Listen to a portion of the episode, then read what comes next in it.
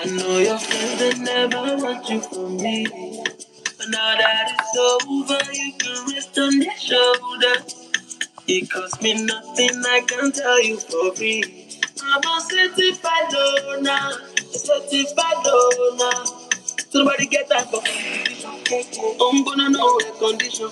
Nobody can take my position. It's up for me until I just see. So many, many a good stuff. When everything nice come back, so you see the flow in the desire. You choke in the desire. Tell my mama, don't you worry for me. That I am good on my own. I've made my peace with my soul, and I know concern anybody. One thing just for me. I'm a certified. Certified. Uh, a very good evening, good afternoon, good morning, wherever you are.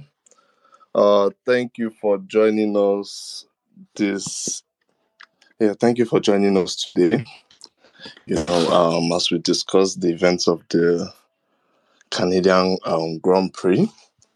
You know, uh, first of all, a big congratulations to Max Verstappen um, winning in Canada uh, for the first time. Um, congratulations to uh, Mercedes as well. So um, Lewis Hamilton also on the podium um, since Bahrain. You know, um, what else again? Uh, Charles Leclerc, impressive drive um, from um, P17 um, up to P5.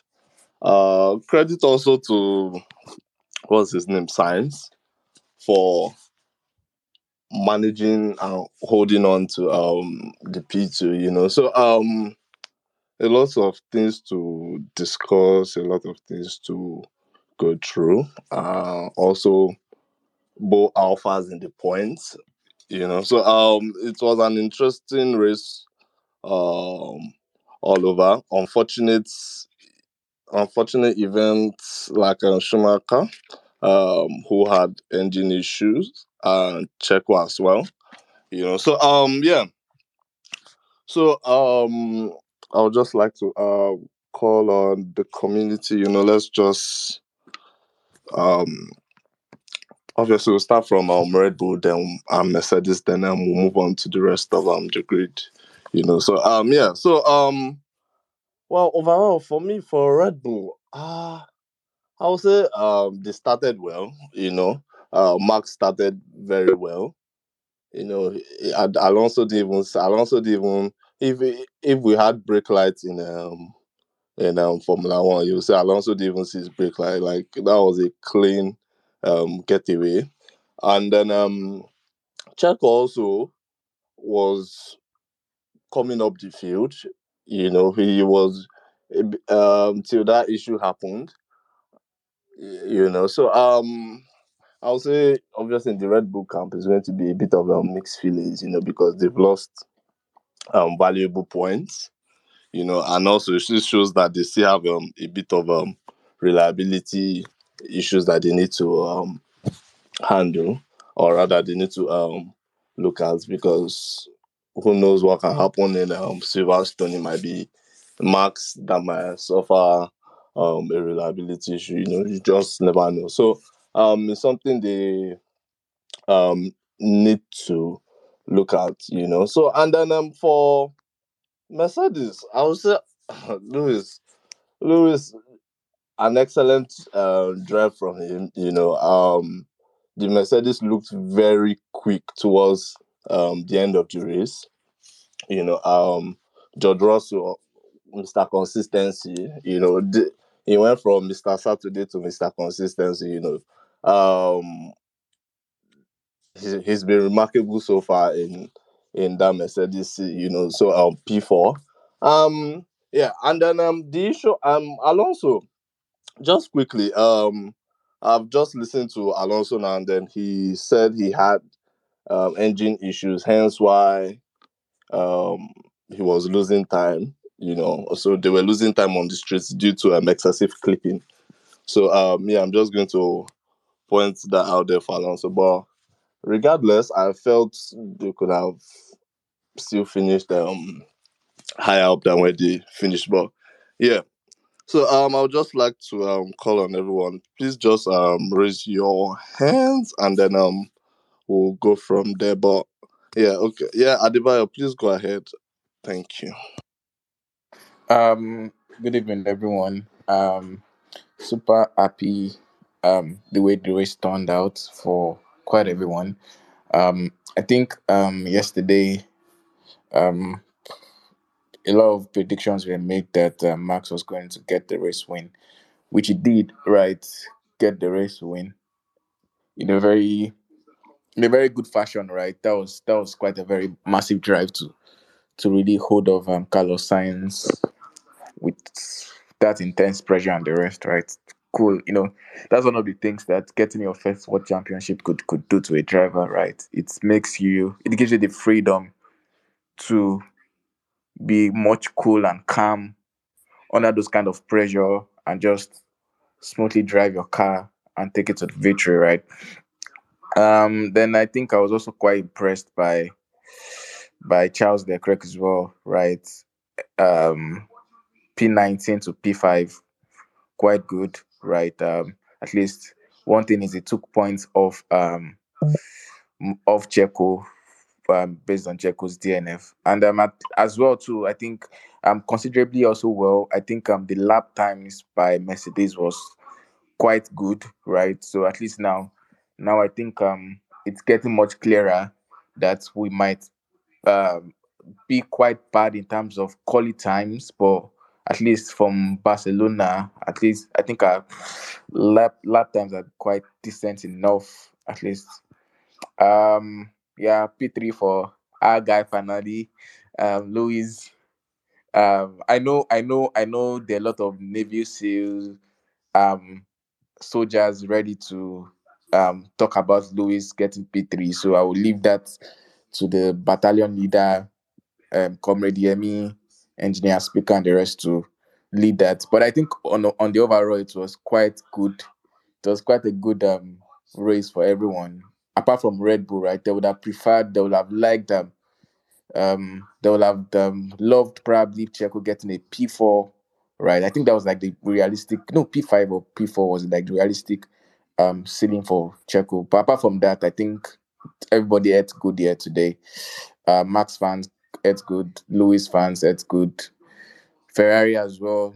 Though you could say probably Carlos should have won, but again, if you watch the race quite well, you would see you would see that um, I think I think the edge for Max Verstappen in this race was that um, it was his sector sector two times were extremely very fast, right? So he used that sector two times to his to his um to his advantage. I know one thing we've always known about Charles is that um, sorry about Max Max brakes so late. One thing we always know about Max is that Max brakes so late, and um, we could see that he had that lot of late braking, um, which which proved to his point, um, to his advantage. Very good race. Thank you. Thank you very much, uh, Adebayo. So, um, guys, uh, we have just because of time and um, um, I know a lot of people have work tomorrow, so please let's just um stick to two three minutes, you know, so that we could go through it quickly, you know. Thank you. Um, so um, okay, so the order will be Engineer Salim, Abasi, Ekeme, Yemi, then um, Smart, please. Thank you. Salim, please go ahead. Thank you. All right. Uh, thank you very much. Good evening, everyone. Um, yeah, nice race. Very, very nice race. Uh, commendable effort by Verstappen, as you said. Uh, yeah. Alonso was saying he would attack on on on turn one. I wasn't expecting anything from that Alpine against the Red Bull. Um, yeah, but I was kind of expecting more from Sainz. Really, he he couldn't just make that overtake. But uh, again, Red Bull. I I said it the last time I think we were here. uh, last week that they are they are still not out of the woods. We can see that they've had another retirement due to they see mechanical problems, but I still believe it might be a PU issue. And uh, I believe that this championship is going to be decided by reliability at the end of the day, because um, somebody like Perez, he today would have been a good day for him to win the race and uh, incre- increase his odds in terms of the championship uh, well contention. But unfortunately for him, he had a DNF. So it was a very commendable race. Uh, not bad for Lewis Hamilton in P3 for somebody that is driving a tractor. Yeah. But um, something I would like us to discuss today is the uh, the issue of the new technical directive that they are going to come up with in terms of the porpoising, the ride height, and the safety of the drivers. All right, I yield the mic. Thank you very much, um, Engineer Salim. Um, Abasi Ekeme, please. Thank you. Uh, good evening, everyone. Uh, good race. Didn't from where my expectations were high yesterday, didn't hit that, but still, regardless, a good race, especially with the battle we had with um, and Sainz at the end. And starting with Red Bull, I think yeah, I mean they'll be disappointed with Checo's retirement, but regardless, a good weekend for them. Ferrari, a good weekend for them also. I'm considering, and I think I had Sainz say they had better race pace, you know, across the entire race. But it's interesting because uh, Silverstone Red will be getting big uh, upgrades from what I've read. And then it seems that directive is going to really go into the technical directive we got earlier this week is going to go into um, what's the word? It's going to be enforced, really enforced next weekend, and people are expecting Ferrari to struggle a bit from it, not too much, but a bit, and Red will be getting upgrades. So yeah, that's that's uh, that makes next week interesting. But I think generally good race weekend, especially with qualifying we had yesterday, and Mercedes, good um, good improvements for them. Great drives from Hamilton and Russell. Haas, unfortunately, had big hopes yesterday, but it is what it is. But personally, I'm really looking forward to next weekend with what um, Red Bull will bring with the upgrades. And I think, as a Max fan, I'm expecting some retirements somewhere. I know that I, I don't think he's going to finish every race for the end of the season. So I think for now, he's just good. He's racking up the points while Leclerc is the one suffering. Max was suffering earlier in the season. I think the Max time to suffer will still come eventually. But for now, it's all good. Yeah. Thank you very much, um, Abasi Ekeme. Um, Yemi, please. Right. Thanks. Thanks, um, admin. Yeah, so I just want to just a couple of points. I hope to be brief. Uh, I think first, congrats to Max. I think uh, you know it would have been heresy. I had the let Sainz, you know, pass him. You know, I mean, I don't think Sainz is up to it. It was like it could have been a different story. It was Hamilton could have been a different story, but you know, so congrats to Max, congrats to Red Bull. Um, I think Ferrari they are giving us a shit show this year you know, you have a very fast car and you are just letting Red Bull run away with it. You know, so hopefully um, they can get their act together. Uh, congrats to also congrats to Mercedes, uh, Lewis P3, Russell P4. I mean, some people have been saying here that oh, the concept is bad. The concept is fundamental, fundamentally flawed. But yeah, that same concept is stored in the constructors' championship, dragging with Ferrari, and yeah, the concept is finishing on the podium like I, I'll, I'll, maintain the concept is not fundamentally flawed. There's potential in, in, the car concept. It's just not as quick as Red Bull and Ferrari at the moment. That doesn't mean that the concept is bad. I've been saying this in the group. that the rest of the people that are the rest of the constructors that are P5 and P4 to, to P10, does that mean their concept is used is flawed as well? You know, so I'm hoping I'm counting on Mercedes to um to to pull through and get in the championship fight as well. Obviously, I think it's be too late by the time they they get get their act together. But yeah. Then also I also just want to like, you know, I mean, point out the silliness of people like um, Fernando Alonso and, and uh, you know Kevin Magnussen. Do you see what Kevin tried to pull again? He didn't learn from Spain. At the end of the day, he finished last. You know, if you think that a driver like that would have matured, right? To be understand, you have to play the long game. You understand? Play the long game. You don't have your car. You're not even faster than Lewis. First of all, you're not faster than any of the cars in front of you. So your goal should be maintain position. We're trying to, you know. So, anyways, it's Magnussen. I'm not surprised. And Alonso that is trying to, uh, you know, every time is the guy is just so obsessed with Lewis, you know, doing the race.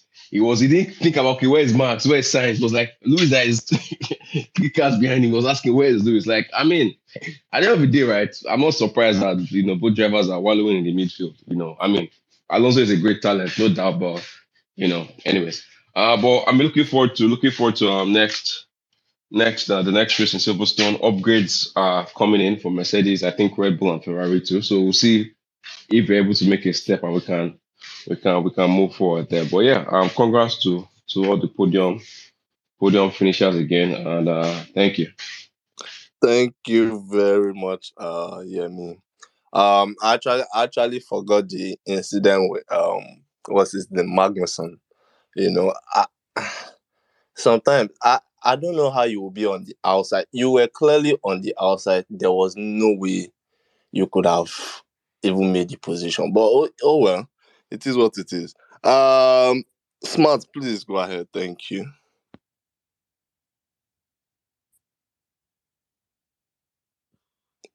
Uh, Smart, please.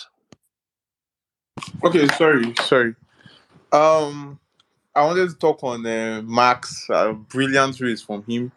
Uh, once he qualified um, P1, I just knew that he was going to dominate today.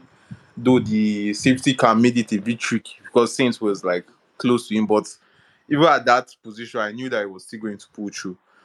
Um, sad week for Perez. Um, um, I don't really understand why Red Bull are still having these issues, but you know when they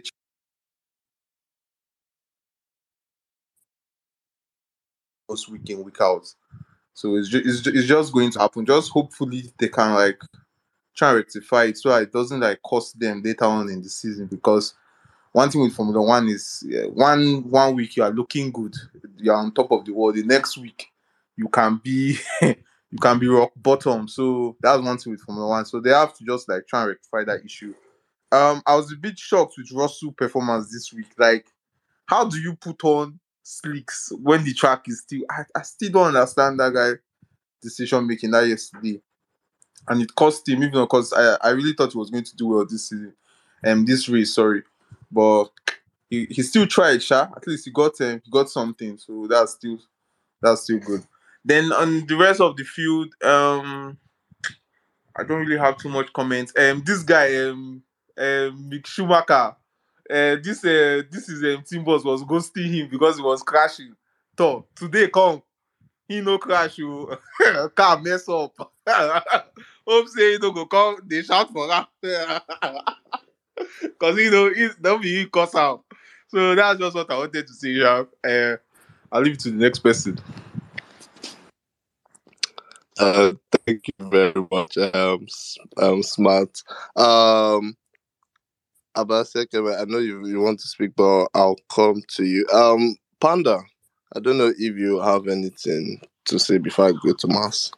Uh, I think you can just go with the queue and okay, Mass. Mass. All right, no problem. Mass, um, please go ahead. We can't hear you. We can't hear you. I think your internet is. Sorry. We can't hear you. I think your internet was. I don't know if it was me, but I can't. I couldn't hear you like two minutes ago. Oh, is anyone um is anyone else having issues hearing me? We can hear you, man. Okay, okay, Mas. I guess the issue will be from you. Um, thank you very much, Engineer Salim, for that. Um, Ridwan, please go ahead. Then Abasi Ekeme will come to you next. Thank you. Good evening, everyone. Good evening. Good evening, Ridwan. Okay. So the race was fantastic. The last 10 laps was epic. Sainz and Max gave us a brilliant race, not like the first when the race started. And so for Perez, I had it was a transmission problem from Martin Brundle. That's what he said.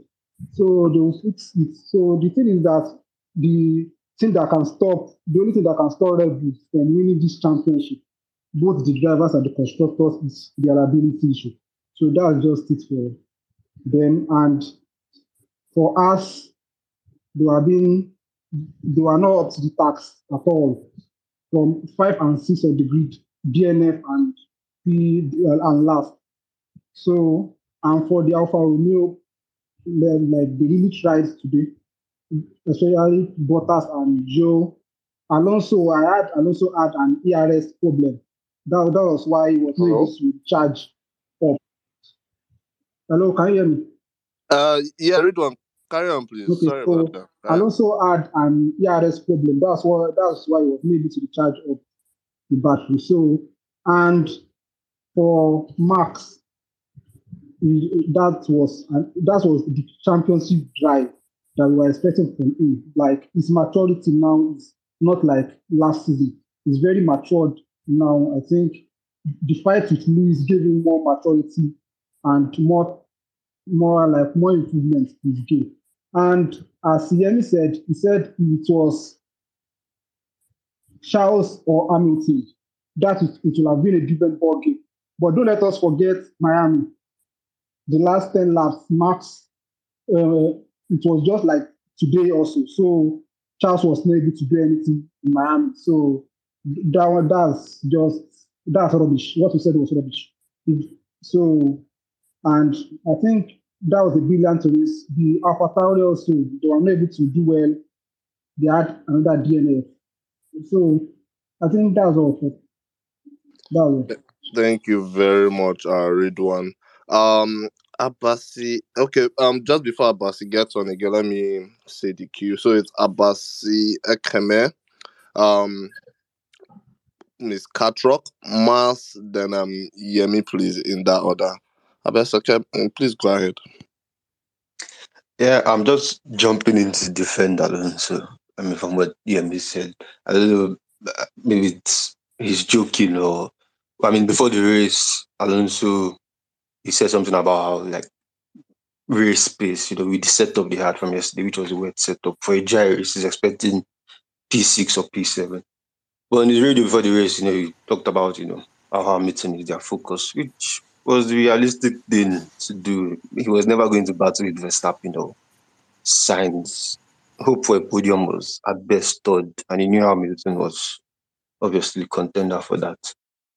It's not you know, there's there's always that agenda, you know, it's still hot about 2007, blah blah blah. It's not the case. And unfortunately for him, you know, he had issues with the engine. And even then, he still he could still he didn't have the pace, but he could have still overtaken Ocon and finished P6 because he was driving faster. But the team didn't um, didn't agree to that. So still a decent race from him and generally a good weekend for him, and especially for Alpine.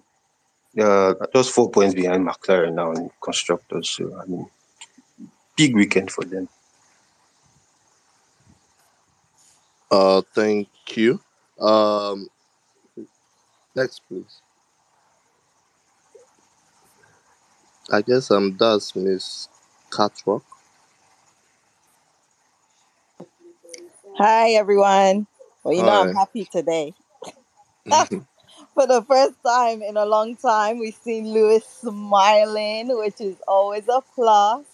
I'm really happy with how the Mercedes cars performed today. And um, the reliability of the cars has been really, really good. So my heart is warm today. But with regards to Sainz, I was really surprised that he wasn't able to win this race, especially as he got so close on a number of occasions. The the um the Ferraris don't seem to have the straight line speed that's needed to overtake Red Bull. And also, I feel like Sainz doesn't have the killer instinct, which is unfortunate. Thank you, Miss Catra.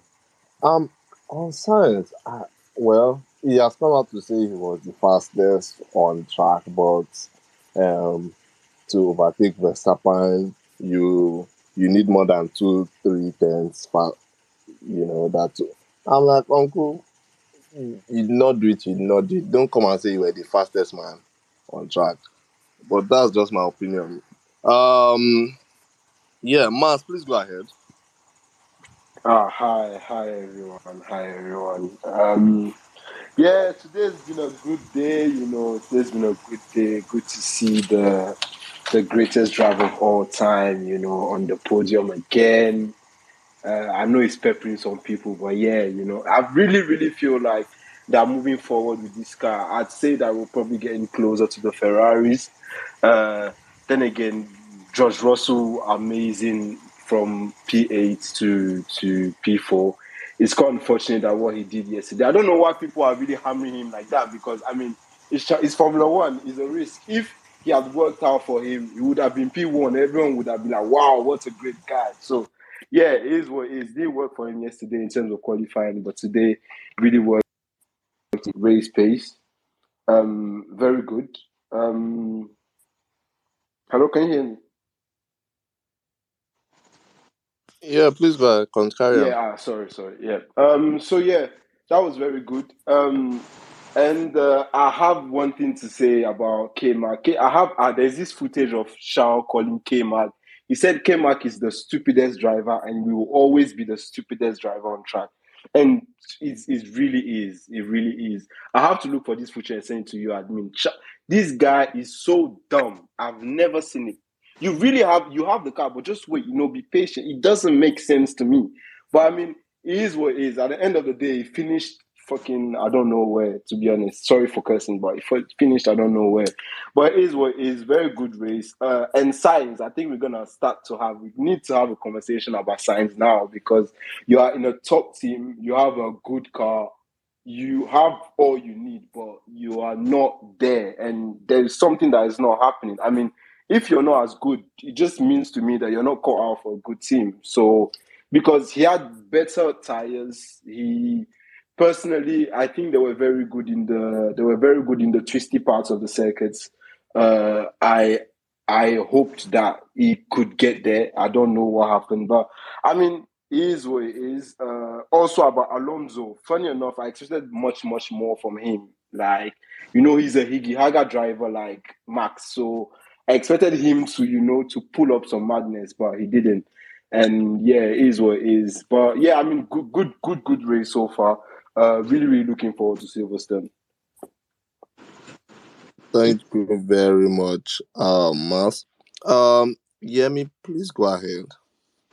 And um, um, one second, Yemi, just before you go ahead, um, Faye, I've been trying to bring you up. I don't know, maybe if you can leave and join back again, you know, then um, we'll s- try that. Yemi, please go ahead. Okay, yeah, I just want to respond to the person who said I was saying uh, rubbish about me, about um, you know, if it was either Leclerc or Hamilton, you know, at the end of that race, and you know, the outcome could have been different, and you know, drawing a parallel for Miami. Now in Miami, Red Bull had a clear pace advantage on the Ferrari on the race day. Ferrari had a qualifying advantage, but Red Bull had a clear race pace advantage, right? And that was evidenced by Max Verstappen overtaking Leclerc, you know, in Miami on what the the I mean, it was it, he overtook Leclerc very well. I don't remember the exact lap, right? So Max and Red Bull had the pace, right? So it didn't matter even when it was a safety car on similar, you know, tires or or thereabouts, you know, Max was able to to move forward. Yeah, but this was different. I know you guys are Mark's fans. Some of you guys don't like to pay attention to detail in the, in, in the name of agenda, but it's okay. But I just want to draw your attention to that. In this race, uh, Sainz in a Ferrari was slightly quicker than Max today.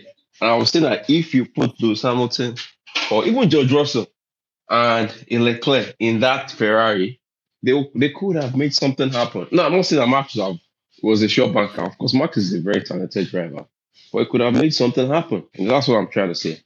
And then the other thing I just want to just point out, I forgot to point out the first time was, you know, we've been saying it, I've been telling you guys for the past couple of, of weekends that look, man, you know, Mercedes experimenting with Lewis. You know, there's a lot, there's a lot of exper- experiments, and you can see, and that's reflected in the volatility of his performance across the weekends, right?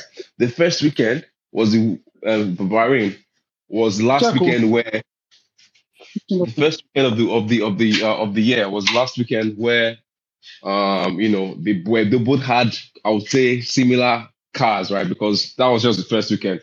And it was clear Lewis outperformed, right? You know, I'm not saying George is still George is a fantastic driver. But you know, I've just been hearing, I'm just getting tired of that narrative that oh, he's, he's decking Lewis, he's decking Lewis. Like there's mitigating circumstances. And been trying to tell you guys, the two podiums, well, George has three podiums this season. Two of those podiums, one in Miami, one in Australia, without the safety car, Lewis would have been on the podium. Clear and simple. Lewis was had the pace, out qualified and had the pace. But like I said, you guys, agenda people, you don't want to pay attention to detail. And you can see in this, this just this race, after safety car, in 10 laps or 10 or 15 laps or so, Lewis had pulled five to six seconds on George, right? So at the end of the day, right, you know, I will maintain Lewis is a great driver. George, George is fantastic. I think those two are the pair, you know, the, I think they're the, one of the strongest pairs on the grid now. But I think, guys, let's just calm it down on the Lewis versus George agenda for now. You know, they're both trying to get the car up to speed, and we can't be interpreting their performances, you know, at face value because there's things behind the scenes we don't know. Thank you. Well, well said, Yemi. Well said. Uh, thank you. Um, I guess it's um, okay. I see some hands are up now. So, um, Panda, then um, Panda Salim, then Miss Katrok, then um, Abdul, please. Um, Panda, Sorry, please. can I go? Um, um, Faye, please. Um, we'll come to you, please. I know you've been trying to speak. Okay. Um, we'll, after Panda, please. Thank you. Yeah, thanks. Uh, Um, Panda, please go ahead. hello, guys. Um, this was good generally, especially for Max. Cool and collected until the end. Um, I just want to speak on Ferrari. I don't know if it's just me, or but uh, I think lately it has been a pattern for Ferrari over the years that when it comes to decision making and strategy, they've been sloppy during the race. At some point, we think, uh, okay, maybe they're waiting for virtual uh, for the safety car. Then, like uh, Charles now, for example, he was chasing Ocon for almost, uh, let's say, 20, 10 to 20 laps.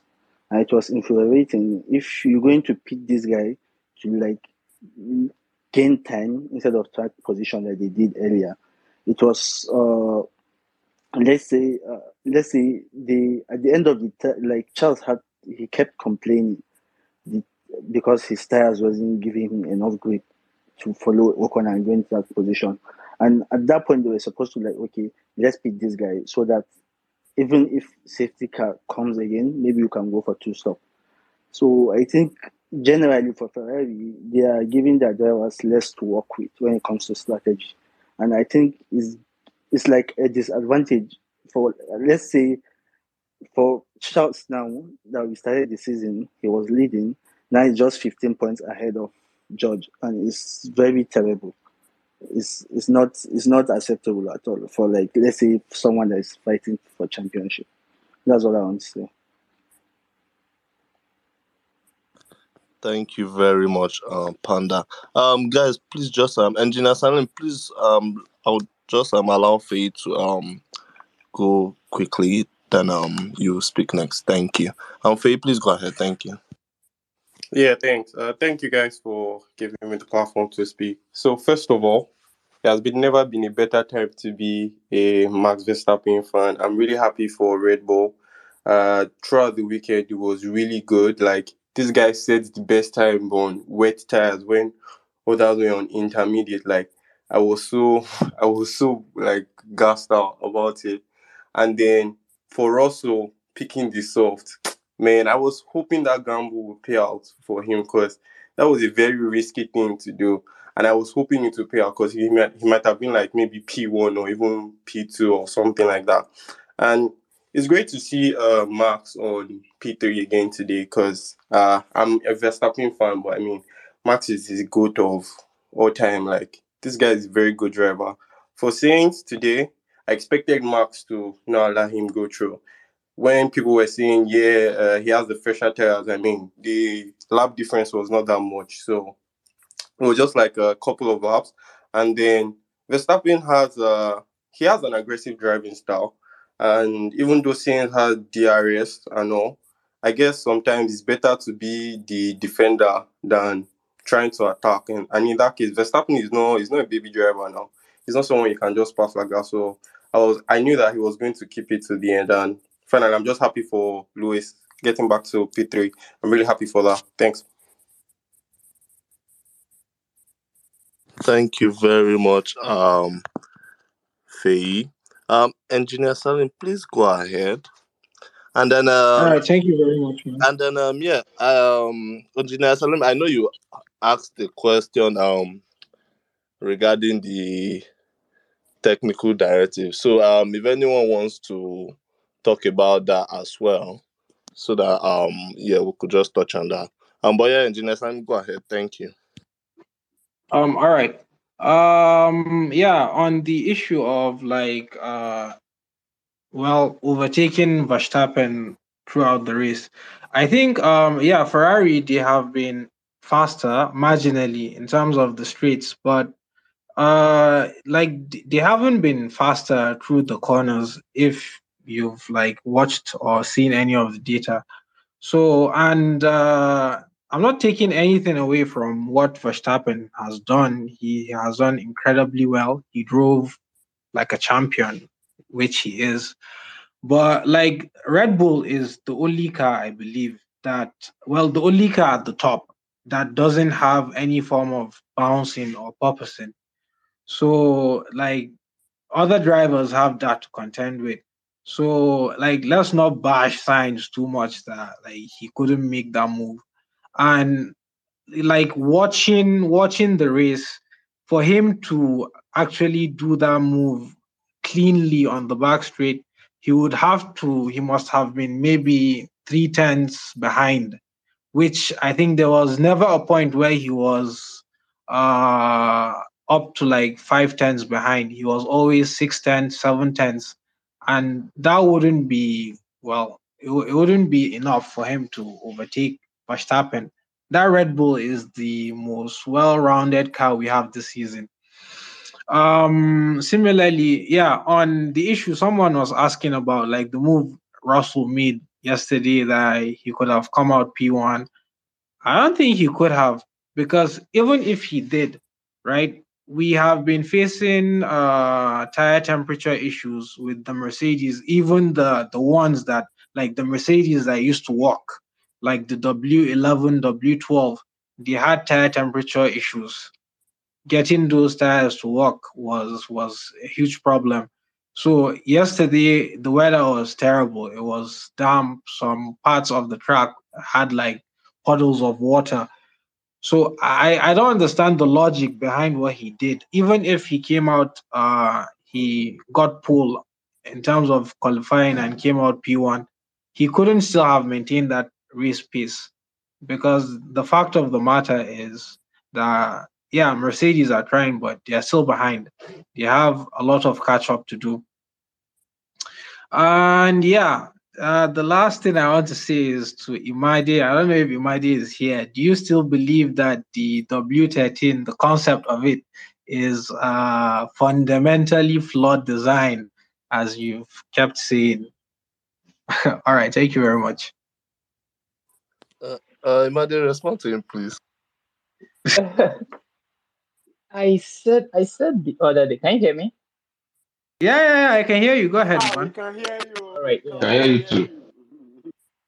you. yeah me. All right. The thing about is what you guys uh, are failing to, or what you guys have refused to acknowledge is yes, it could be a fundamentally flawed design, but just like everything in life, you could walk through it. Is that not possible? So if it is a flawed design and is making the floor flex too much because they've packaged this the whole car very very tightly, without the side pod design and all that kind of a thing. If that is my point of saying it is a fundamentally flawed design and it is wrong, can't it be worked through? And Salim, you're an engineer. You should know that you, um, engineers can optimize things and work through things and get it working. Now, yes, yes, we can, we can, right? We can. But can I can I finish? Can I finish? Uh, go ahead. Sorry, go ahead. Please. All right. Okay. Now, and just to just to um to continue to respond to your own point and to also um respond to Yemi's point of the whole fundamental because I've been the one championing that so for as long as possible.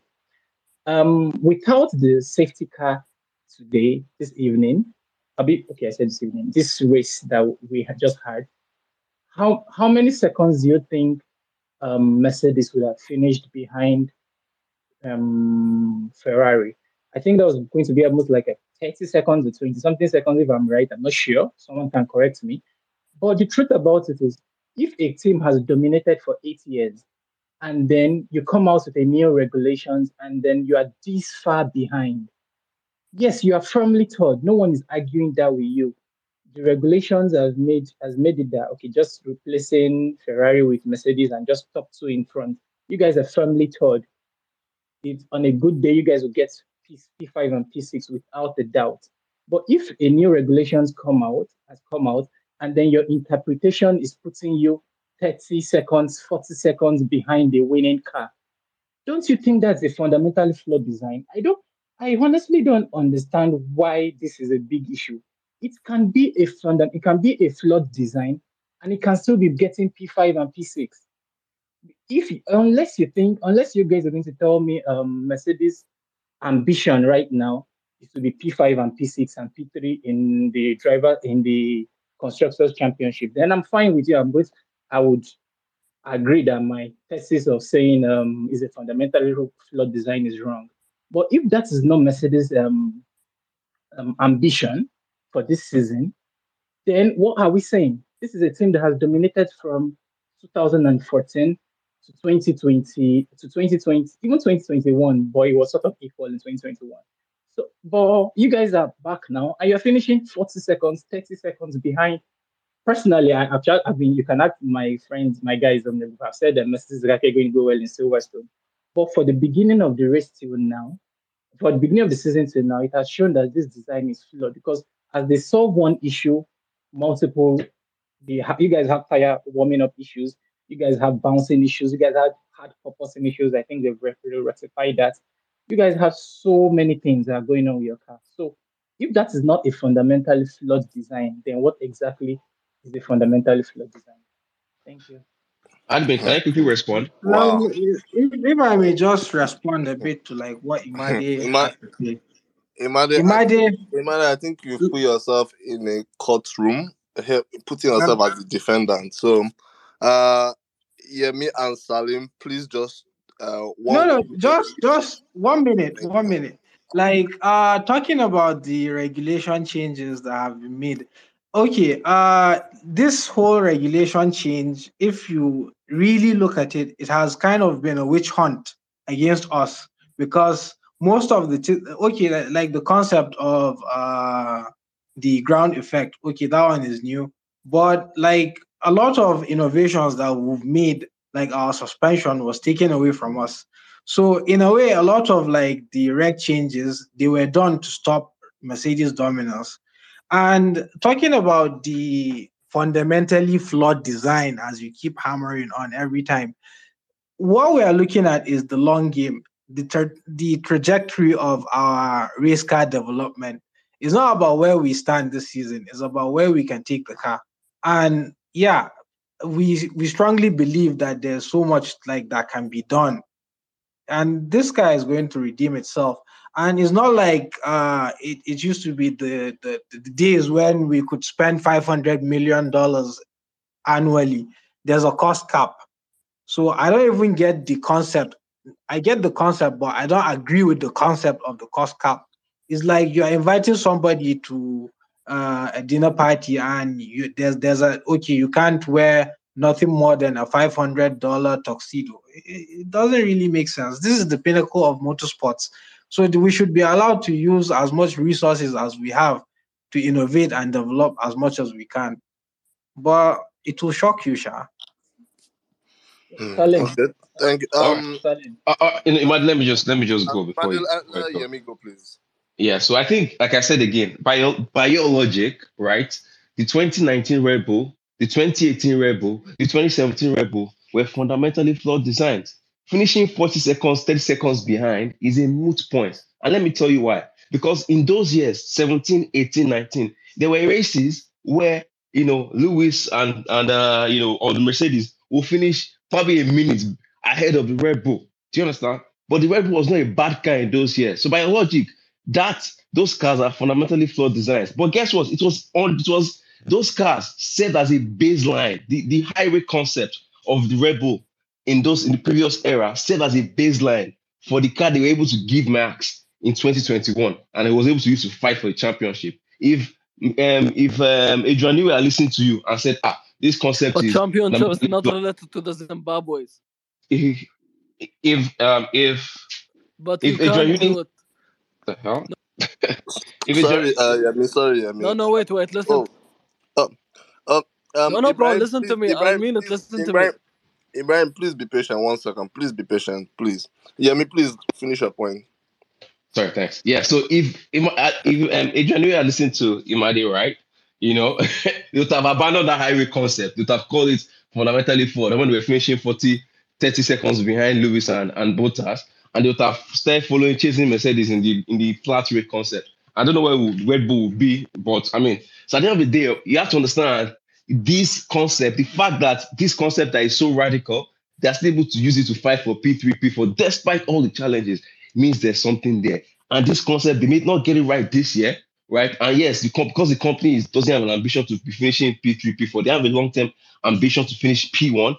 This concept will serve as a baseline for the cars that will give Lewis and Russell a championship content um, um contending car in, in in future. And that's the home that's the point I've been trying to make since. You know, thank you. Thank you And very at least much. uh, we, we um, haven't had one power unit issue, Sha. um, um, Salim. So, um, Imani, just before you speak, I know Miss Catrock is also a Merc fan, so I'll just allow you to absorb all, all the points together and reply them at once. Then we go to um Abdul Latif. Abdul, thank you for waiting. Then after Abdul, um, Jakada in that order. Thank you.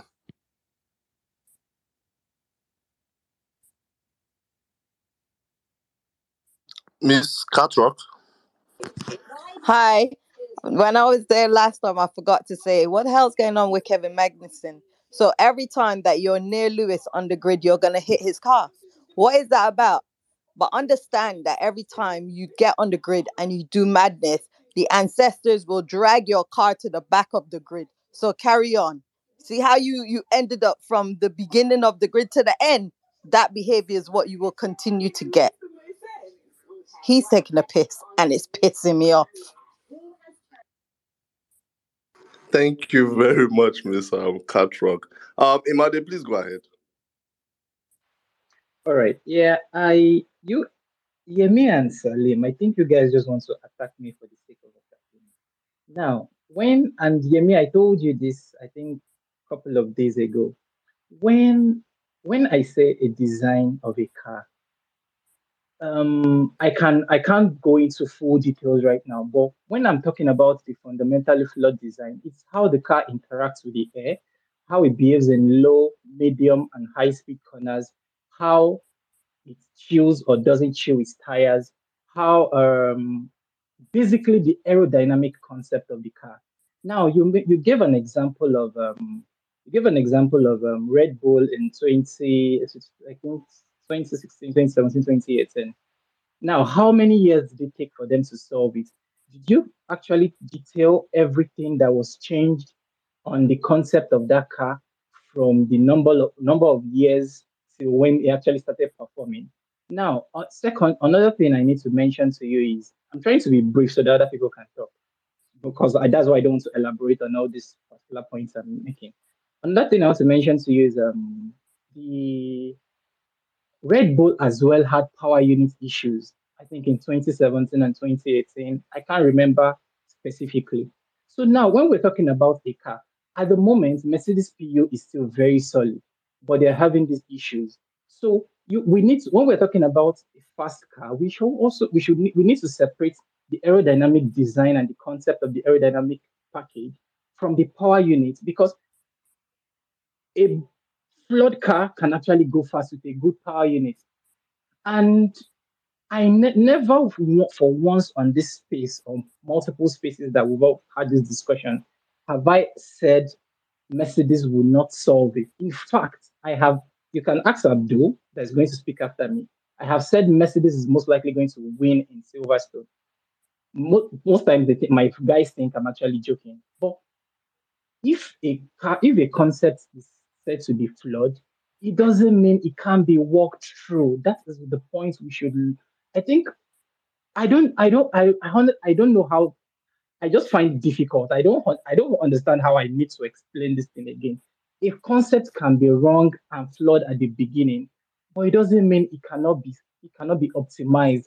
The deficiencies can be removed and made a fast car. So I don't get this. You said if Adrian Newey has listened to me, Newey sort of labored with that car for how many years before it started coming good in 2020 and then finally be a proper um, championship contender in 2021. So how many years did he run through that? How many iterations of that car did he produce? Uh, also with the backlog of a bad PU there behind them. I think was it the Renault PU or the initially then the Honda. So when we're talking about what exactly you said um, this is a baseline. Yes, it can serve as a baseline for them. They can actually even solve it before the ending of the season. But looking at their status, looking at the, them as a juggernaut team, is this their ambition to be finishing 40 or 50 seconds behind the winning car? If that is their ambition, then fine, it's a good design. But if that's not the ambition, then it's a flawed design. That's not so difficult to understand. Thank you. Thank you. Uh just to um, defend my co-host there a bit, I believe what he's trying to say is that well, um, Mercedes has a standard they've they've maintained for the past eight years as constructors champions. You know, so if now um, in this new regulation you are going to be finishing um 20 30 seconds behind then it's more like a drop in standard you know from where you've been so yeah um abdul please go ahead thank you for waiting guys. Um, 26th win for Max Verstappen, six race, six race wins in a row for Red Bull. Um, it's a good time to be a Red Bull fan and the Max fan actually. Um, we're at the top. We're winning races. Um, this is a dominant period for us, and um, we're making good of it, getting maximum points. We're not out here arguing whether we have a flawed concept or not. We're not jubilating over P3. I mean, it's it's good times here. And um, for Yemi, Yemi saying um, Red Red Bull um, agenda merchant should calm down. It's actually funny because he's actually the agenda merchant and he's the actually he's the actual person that's supposed to calm down. He mentioned something about um, Red Bull having a fundamentally flawed concept in 2018, and in, in 2018 the problem was actually the engine. The Renault engine was the problem. In 2019, when they switched to the Honda engine, Max had four wins four wins is greater than the total number of wins Ferrari scored, both Ferrari drivers scored in that season. So that's that. The problem was the engine in 2017, 2018. I mean, in 2018, Daniel Ricciardo had about eight DNFs. That was how bad it was, the Renault engine was in 2018. So um, that's that. It was just an engine issue. And from 2019, you could see the pickup. In 2019, four wins. In 2020, had Max had just two wins, but you could see that the car was there. We Max was against a very, very dominant Mercedes. And in 2021, well, I don't need to say anything about that in 2021. So that's that. Then um, for people going in on Sainz, I think Sainz actually did his best. He didn't just have that that thing extra to go um, to get the move done. And again, Verstappen was very smart with the placement of his car. He was not defending fresh air. He was a very very cool head and um we've seen this from Verstappen before. It's not just this season. Um, if you guys remember COTA last season, I know there'll be more than one instance of that, but I may not have it now. But the circuit of the America, the race in Texas last season, um, the last few laps, it was Verstappen behind, Verstappen leading. Hamilton was trying, but he couldn't get it. So obviously, this season is going to be better because the cars can follow each other closely. But this is not the first time we're seeing it from Max. I mean, there was the second race of the season this year in Jeddah. We also how tight that was. So this is not the first time Max could hold a lead, and um, that's that. So for yeah, that's that for now. Sure. Thank you. Thank you very much, uh, Abdul. Um, do we still have him? Um, Jakarta. Yes, um, good evening, all. Um, Good I hope you can hear me. Um, I just want to quickly um, rebuttal a point made by Engineer Salim. Um, I think the idea of having a price cap is important. Just the same way we have in football, we talk about financial fair play. I think it allows um, it allows the teams that because we all know that just as we have in football, and I'll make this reference over and over again, just like we have in football, a rich um, country or a rich person backed by his um, um, country can come in, buy a football club, then go and spend um, you know outrageous amount of money to to sign the best players in the world, right? Without necessarily doing and because at the end of the day, what you want to have is to have competition, right? If there is no competition, then at the end of the day, what what, what then what are we doing, right?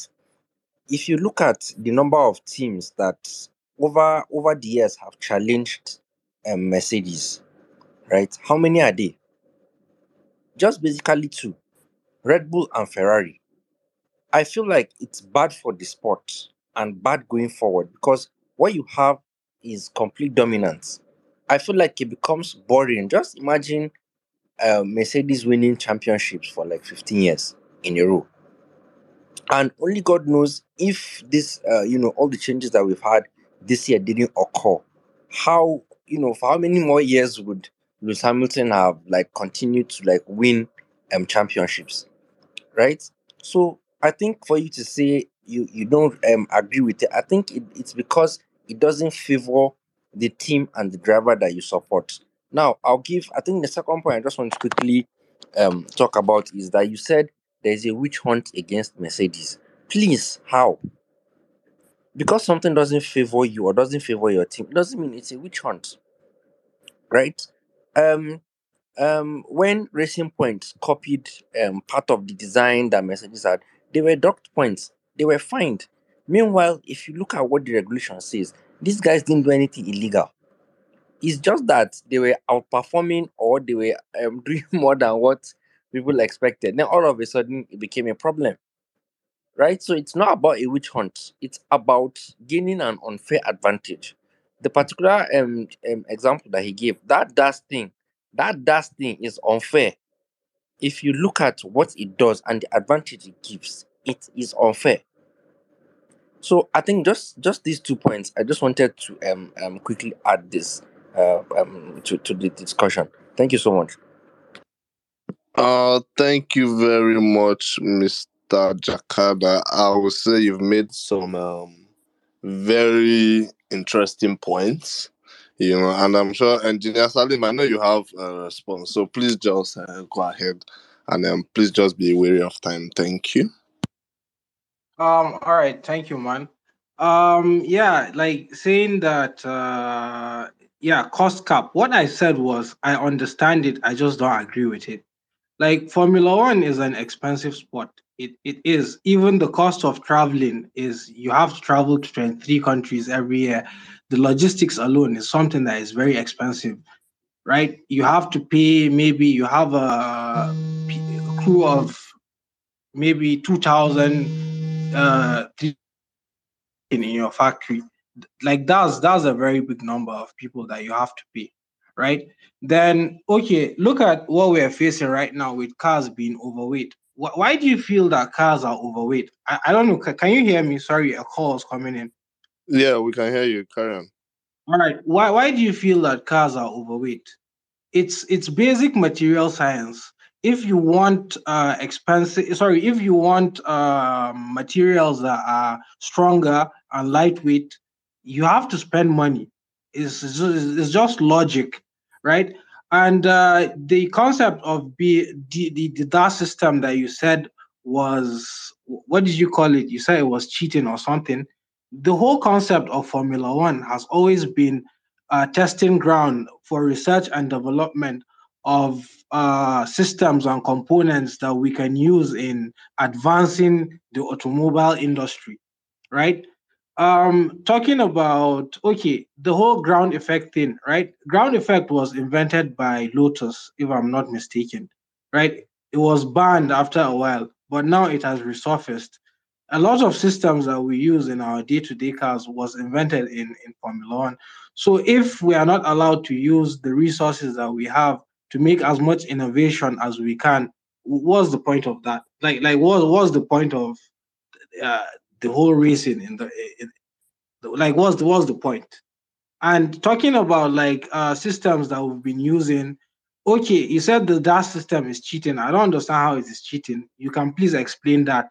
And yeah, and the issue of the witch witch hunt, which I said, uh, okay, like the system we were using in terms of our fuel to air ratio, our party mode as it was called, it was banned. Why was it banned? Because Red Bull went to go and cry to the FIA and they banned it because they felt it was an advantage, right? The, the suspension system that we've been using for years, it was banned. We're still struggling, right? Drivers are facing uh, back problems with porpoising due to the ground effect and the FIA still hasn't come up with a technical directive to address it for all. So I don't know, man. That's all I have to say. Thank you very much. Uh, okay, Imade, I'll, I'll before I come to let's um allow Panda. Um, but yeah, um, guys, um, we'll be moving on shortly to the rest of um the grid. You know, so um, yeah, so um, Panda, please go ahead. Okay, uh, I just want to respond to what Engineer Salim is saying.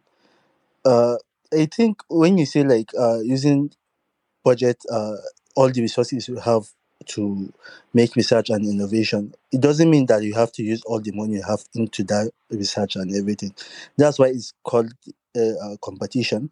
Because okay, let's say let's use this bracket, let's use this budget cap. Let's say how good you are with this budget cap. So it doesn't mean have to okay, you have one billion dollars, you have to spend all your one billion dollars. It's just to make okay, let's say the grid tighter, the competition. Let's let the car be within range with each other. Let's say if Mercedes can source one billion and put it in their in their research, in let's say five to ten years, what we cars like Alfa Romeo do has and everything. So it has to do with it's all within the competition. It's not just that they are limiting you or they are limiting the powerful guys. They are making it more exciting for the sport and everything. So and when you say uh mm, the porpoising and everything, every car has their own problem, and every car needs to fix their own issue. So it's not it's not something that is general that you say uh a particular car have to like FIA needs to intervene in every situation or it's a hunt on anything. It's not like that. It's just it's a spirit of competition. Uh, thank you. Thank you very much. Uh, Imade, please go ahead. Just to continue from where um, Anders from, um, 2009, Jensen Button won the championship and basically won it with the effect of um, the double diffuser that the Brawn GP had. And it was banned after that season. Um, 2011, 2012, Red Bull Newey gave Vettel um, a blown diffuser and he was banned eventually. So this idea of um, FIAs witch hunting Mercedes, even 2000 and I think 2005, 2006, if I'm right, they banned private tire testing when Schumi was um, when Schumi was um, dominating. So this idea of oh they are witch hunting Mercedes, this is not the first time things are being banned. This is not the first time technical directives are being are being written to hamper the team in front. In 2013, um, 2013, Mercedes did a private tire test before, it before after the Monaco GP? And that benefited them in 2014. So you cannot just bring out certain things that favor your point and neglect the others. Yes, it seems like at this moment you guys are being targeted. But this is the way Formula One has been run as far as I can remember that I've been watching Formula One.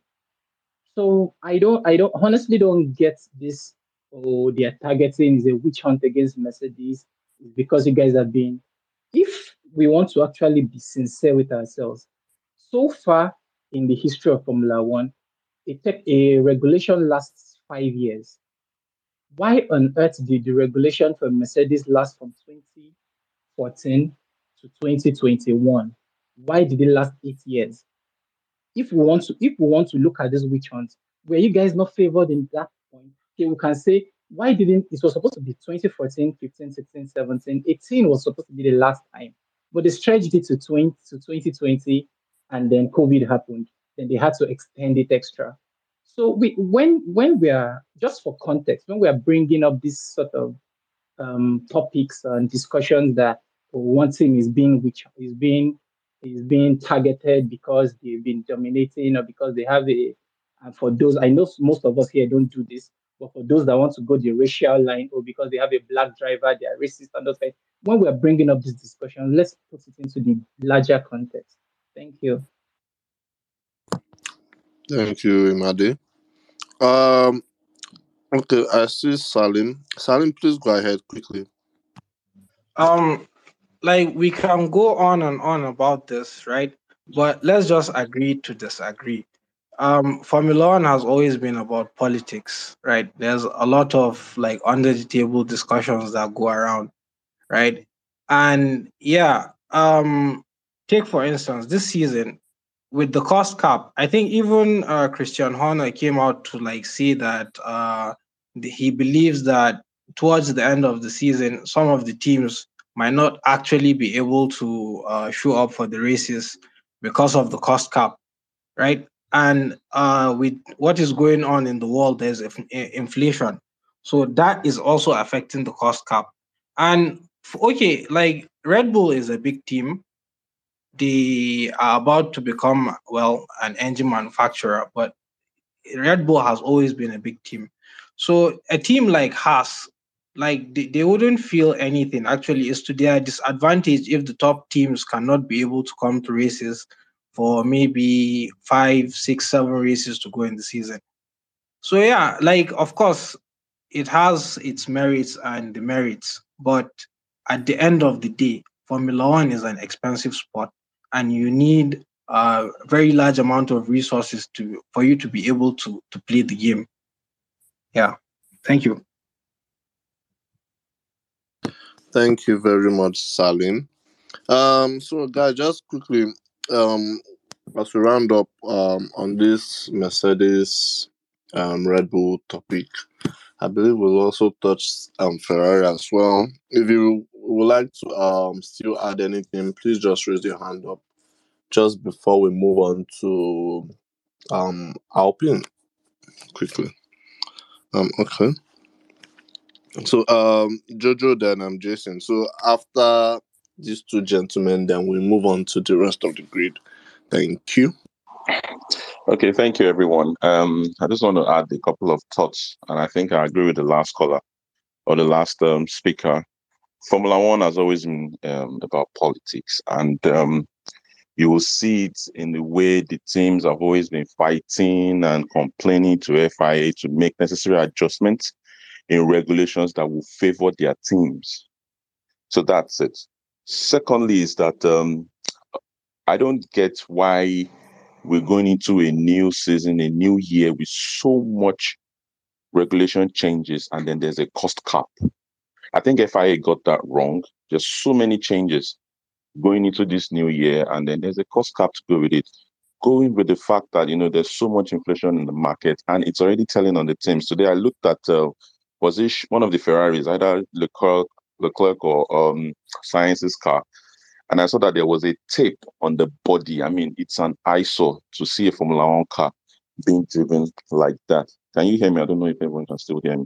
So, um, yes, we can, please. Okay, thank you. So, I, I think um, it's more about politics around how teams can get advantage of themselves. Now, on the on the issue of the witch hunt thing, I think the term witch hunt is not really accurate. But let's look at it this way: Mercedes has been very dominant. And a lot of the things that Mercedes has done has been pure genius and innovation. I mean, it's boring already looking at Mercedes dominating every race, every and kudos to them, they've done absolutely well. I mean, it would be very unfair to leave certain regulations like that. So teams will continue to com- complain. I mean, three seasons ago we had Red Bull, and it's always Red Bull. I mean, Red Bull's always complaining about how tires are, are getting warmer. They're always complaining about how uh, Mercedes did this, and Ferrari did that. It's always Red Bull, and it's not necessarily a winch hunt. They're just trying to get advantage in the regulations that will favor them. When they banned party mode, it was Red Bull complaining. When they banned DAS, and I, am sorry, I disagree with whichever speaker said DAS is a cheat. I mean, it's a very, very brilliant system. I mean, FIA checked it. It was according to the to the regulations, to the rules. And the DAS system was very brilliant. But because Mercedes saw a loophole in that in that um, in the regulations, they were able to come up with that genius system and they perfected it. But the next season or the next year, they adjusted the regulations to ban it. So it wasn't a cheat; it was just pure genius. So let's give it to them. It's all about politics. Everybody's trying to, um, you know, get advantage of themselves within the the racing year and innovations and development and that. But I think I'll agree to it that they most of the regulations were targeted not really to witch hunt Mercedes, but to draw all the teams closer, which was at a disadvantage to Mercedes. I mean, if you look at all of the regulations, it was just targeting where Mercedes had perfect dominance and um, excellent performance. So you can call it witch hunt, but I think it's more about leveling the field. Thank you, guys. Thank you very much. Uh, Jason, please go ahead. Yeah, hello everyone. Um, first, kudos to Max. He had a good race, you know, um, good plan. Unfortunately, Checo, yeah, is just a string of bad luck following him right from the qualifiers. Um, Carlos Sainz, he did his best. Uh, was fastest, fastest lap, but he just didn't have that pace to overtake Max. Uh, then, yeah, P3, Hamilton. I'm excited about that. Most people won't see it as anything, but uh, that's just, how I say, the best result we've had this season. He actually had fastest lap twice. Yeah, before Sainz took over. Um, basically, what I want to talk about is uh, Charles Leclerc. Yes, he had a new PU, but it just testifies to the fact that not everyone can pull out that stunt like Hamilton does. Uh, he did it, I think he has done it twice. Yeah, that grid penalty, he had done it twice from the back of the grid and then coming to take pole position. Uh, overall, Canada was good.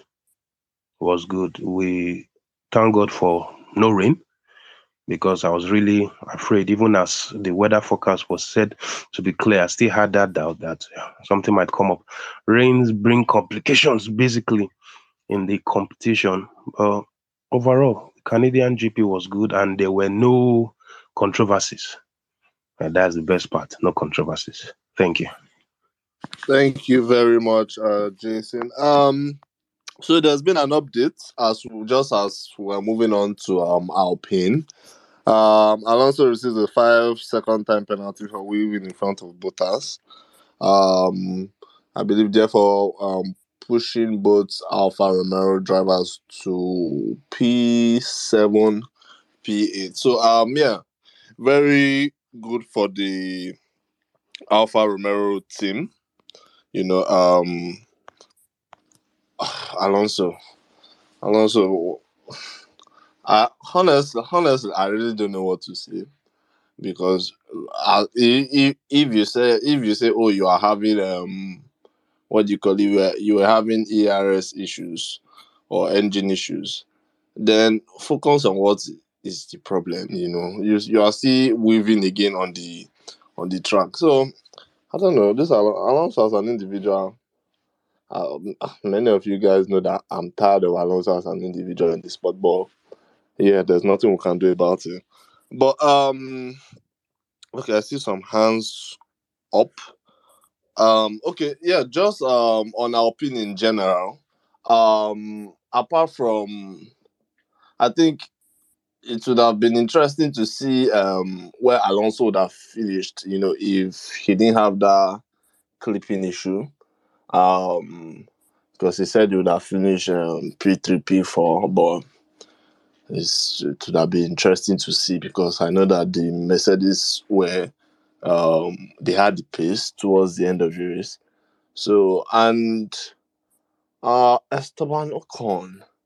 Esteban Ocon Esteban Ocon, I uh, I really don't have um, anything to say. I think just um uh, decent decent performance from him you know and then um yeah we'll see what happens in um silverstone if um they're able to maintain this um race pace but I, I i doubt it. I doubt it you know and then um even with this clipping they are still suffering a bit of reliability issues. So um yeah overall i would say it's still a decent weekend for for them you know um from Baku and here. You know, still this weekend. This was probably the best position they could have um, finished. You know, so yeah. Um, our opinion in general, I'll say it's a good weekend. Um, okay, I see Jason. Jason, do you want to um go ahead? Thank you. Yeah, talking about Fernando Alonso, uh, the our tire manager. uh he he got the to me they got their strategy wrong in the sense that they could not um, improvise on the fly. That was where Hamilton and Verstappen got it right because immediately the virtual safety car came up, they pitted almost immediately, you know, and they took advantage of that um, speed reduction on the main track. Now, Alonso continued even, I think, after the even after the second um, virtual safety car, it was still on. At the end of the day, he lost positions before he finally pitted.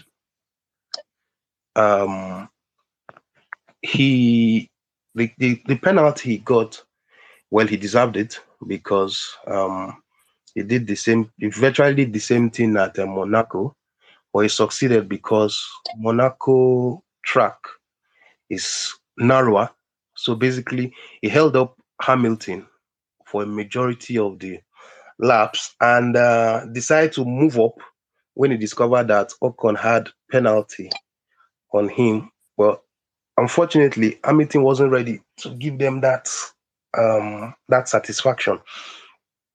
Uh, I I just think he's someone that is already virtually out of the game, but still wants to stay relevant but you don't have to now become a nuisance because you want to seem relevant in the sport. Yeah, that is just what I have to say about that. Uh, thank you, uh, Jason. Um, still on. Um, I don't. Okay, I see. Um, Jojo's hand up. Um, Jojo, please go ahead. All right, thank you. Um, on Alonso, I think that five second um penalty was um, deserved. I mean, you are not allowed to weave on the straight. But again, it's all, it also shows that um, the Alpine car lacks um, a bit of race pace. If you look at the race pace between Red Bull cars, Ferrari, and Mercedes, they are kind of similar, just a couple of tenths uh, separates the three of them. But for Alpine, it's close to about two seconds, which is a lot, which is a lot of um, uh, a lot of gap already. So, but one thing keeps going for the for the Alpine cars. They're very quick on the streets. So if you if they are that quick on the streets, even with your DRS, it's very very difficult to overtake them.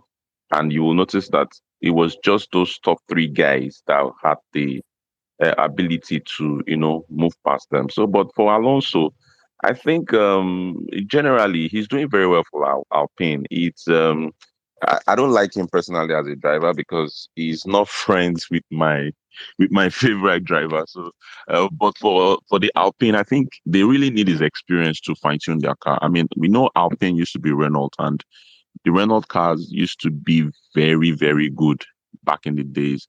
They really lost a lot of gap to the guys at the top. So with the, with um, Alonso's experience, they can kind of build a new team, and then hopefully um Ocon will develop. I'm even surprised that Ocon started the year very well, but somehow he's dropping off. And there are even concerns maybe um Ocon may not be able to continue with the team, especially with this guy in um Formula Two doing very well. I can't remember his name now. So, but those are the issues. So, but for Alonso, I don't like his driving style. I mean, it makes it difficult for him to pass, even when it's difficult for you to pass, even when you know that you cannot even make any headway in a race. It's just a spoiler. So you know, and um, it's good for the sports in some. I mean, in some cases it works for you. Sometimes it doesn't. I think he's a great guy. Thank you, guys. Well, um, I don't know if my co-host has anything to say on Alpine just before I move on. Ima, did you want to say anything on Alpine? Yeah, no, I was just on Alonso. So I I understand lots of people dislike it. Personally, actually, personally, I dislike him as well. But he's a competitor and he's only going to do what he thinks benefits him. I didn't even see. I think that was when maybe I his what he did that warranted the penalty. I probably that's when I zoned off from the race, but some, but the Alpine obviously lacks race pace, and everyone by now I think is very very clear that they lack race pace. And Alonso is going to be Alonso. This is who he has been. This he has he has actually not changed since 2000 and whenever he came into the sport. When I, when I started watching him, so this is who he is, and just to add up to what the last speaker said, he's a good competitor, but he's going to do what benefits him. So let him just be there. And I think they actually need his experience in optimizing their car. For how long are they going to stick with him, and how long do they think his experience is still going to be needed at? Because I don't know. He has been with them for many years now, and they're still not really making so much of a headway, quote and unquote. So let's just see. Let's see. Hopefully, they do something better in 2023. Thank you, um, Imadi. Uh, Well, I think on um, Alonso, it's obvious we're going to see him here um, next year. You know, because uh, the way the team is now, he's definitely the one leading the team. You know, Ocon is Ocon is O- Ocon is really acting like a second driver, and then and that is what he actually is. So, um, with Alpine, I know um Jojo spoke about um um Reynolds. It's going to be interesting um what's going to happen next season if um Williams um end up going with the Reynolds engine, you know, and then putting um Oscar Piastri in that seat. So uh I don't know. I know it's a low move from um Alpine to um Williams. So the question is how long is the loan going to be? And then what if Oscar Piastri now becomes or rather becomes the driver that becomes like a like when a Charles Leclerc was in um what do you call it? um Alfa Romeo, you know. It's going to be interesting how that's going to turn out um next season, you know, and um beyond. So uh moving on, we've got um the team who okay, who they are currently P7, P8, Alfa Romeo. Um Guanyu Zhou, Guanyu Zhou recovering from Baku after a I believe he had a DNF um due to mechanical um issues. And um today he was very happy. He said he was very happy to um see the checkered flag. And um yeah, I will say this weekend for Guan for Guan has been a very um decent weekend for him. Out qualified um Bottas, you know, and then um impressive impressive um impressive performance, you know, to at the end of the finish P8, you know. So um I believe as someone I can't remember who said it yesterday, Aston Martin this season have stumbled on top um I, did he say success or a bit of luck and then they are just going with the flow you know so um in the last um eight nine races they've almost um been in the points with um Bottas um so it's very it's very good to see both cars um in the points today you know. So um i don't know if anyone has anything to add on alpha romero just before we move on. Um okay i see adebayo. Adebayo please go ahead. Yeah, so it was such a great recovery by um Bottas, right? Um for today's race. Then as well, I think um the Chinese driver as well really impressed. Was really quite impressive all, all weekend, right? Um yeah, so let's see how they're able to like turn things up when they get their major upgrade in Silverstone. Then as well, I think I wanted to like make um probably like a little contribution on Alonso and Ocon. I I don't think it's accurate to say that someone that is like 17 points behind his teammate is carrying the team. Because on the standings, Ocon is like I think 17 points ahead of Alonso. It seems like Alonso is the one like trying to find trying to get the results right. But that's just by the side. So and um and I also think it was quite immature from Alonso what he did, right? Because he should have just allowed Bottas to pass him, right? He would have gotten P8 instead of demotion to P9 because you knew you, you were going to get a five second um, time penalty for waving unnecessarily on the straight against Bottas in Formula One.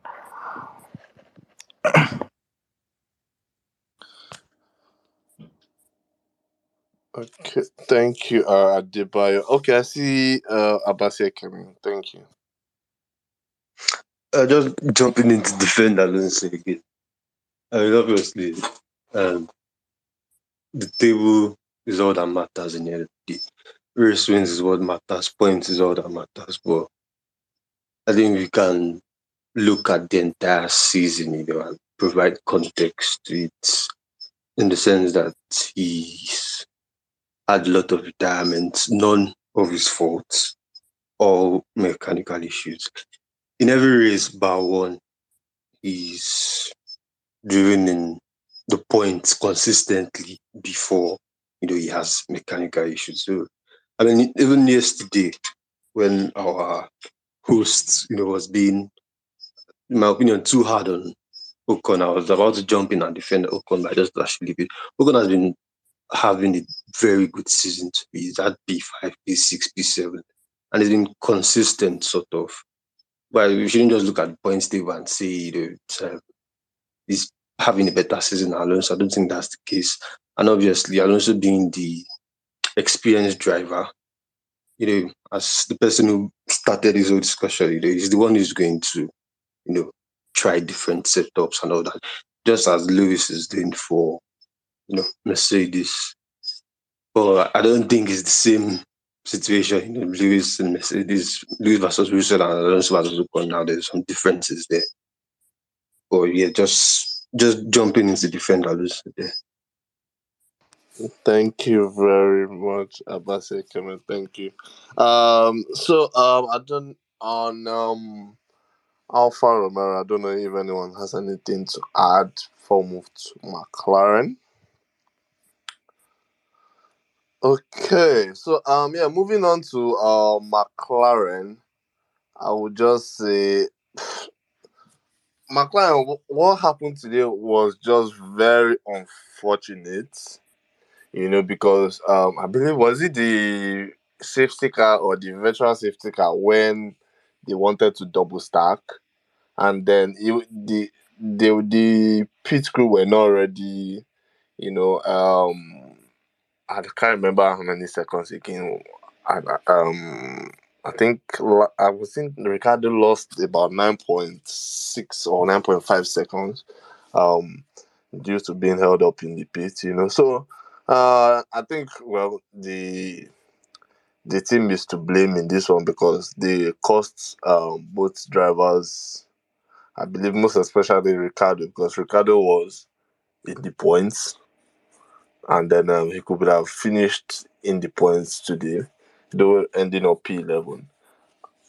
You know, so um, yeah, I think it was just very unfortunate for both drivers how um, um how it ended up, and then uh, hopefully a better recovery in Silverstone. You know, so yeah, um, does anyone have anything to add on McLaren?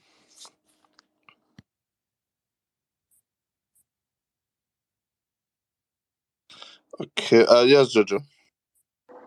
Okay, so for McLaren, I feel I'm a bit disappointed with McLaren, not just because of the strategy, um, the strategy, um, the bad strategy that they adopt in races, but because I think they have more performance they can get from that car. And every time the car is in a good position, even in races, you could see the potential in the car. Then you would have maybe one of the drivers not putting in their best or something. I mean, they're supposed to be the best of the rest. I mean, after the top three, but so far this season they've just been up and you know just up and down. I'm I'm a bit disappointed with what I saw today. I felt that strategy was wrong. You know, they could have left one car and then pitted the next um virtual I mean virtual safety car. I mean, they could have just changed strategies, but I think they put both both drivers on same strategy and it was a bad call and it showed. If you want to double stack, you need to be absolutely sure that you know you you you're in for the proper thing to do. I mean, if if a pit stop is going to be three seconds, and the gap between the two drivers are two is two seconds, I mean, it doesn't make any sense. So I think the team got it very wrong. But more importantly, I think the drivers are not putting in their their best in this car. There's so much to be determined from this car, but the it's the end of the street circuit, so to say, and um, we are going to proper racetrack from Silverstone. Maybe that would, you know, give McLaren more uh, hope for a better, uh, better season or a better year. Let's see how that goes. Thank you very much, um, Jojo. So, um, anyone else on McLaren? Okay, so um, Aston Martin. Aston Martin yesterday, um, in FP3, they from somewhere brought one piece. You know, they brought pace from somewhere, and then in um, what do you call it? In quali, the pace. I don't know whether the pace did, did not follow them back to the paddock or just I don't know. Just I don't understand what happened, but um, the pace wasn't there in quali, and then they left in um Q1. They were out in Q1. You know, um, both drivers were shocked, but um, eventually today, uh, Lance Stroll was able to get a point, um, finishing P10, um, Seb P12. You know, so I, really for Aston Martin, they introduced um a new um what do you call it? A new um this thing, a new um body in um what do you call it? well what um was it Spain? Um near Barcelona. You know, so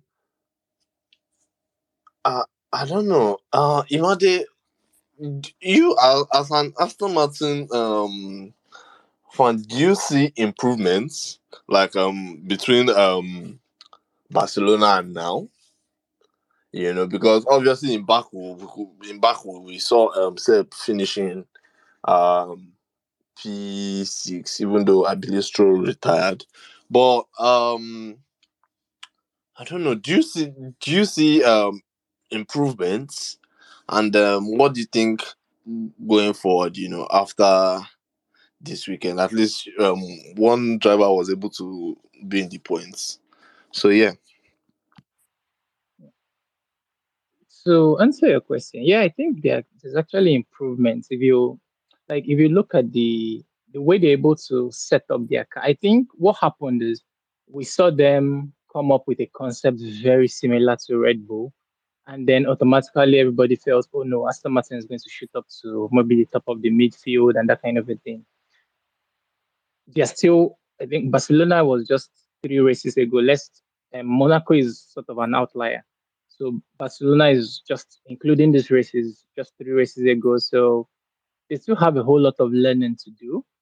And um, now they can, they said, according to Seb and Lance, they said they can run their cars down. It's obviously no longer porpoising.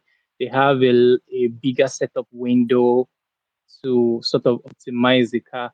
I think the whole I would not probably I would say the whole um, missing out on quali and the mistake they made with tire pressures yesterday just messed them up because um, I just saw a race pace compu- average race pace computation from the, can- the Grand Prix that we just that just ended, and I think they were fifth if I'm right overall. So the pace is there in the car, but the position where they qualified yesterday sort of just messed them up. And due to the alternating conditions, that's where they couldn't just get their acts right.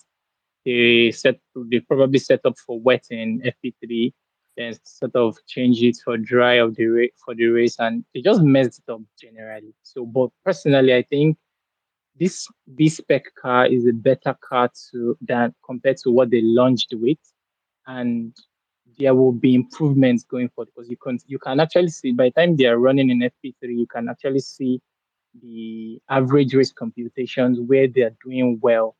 But I think they also need to fine tune certain things to be able to get on top of their issues so they don't have these kind of crazy lapses.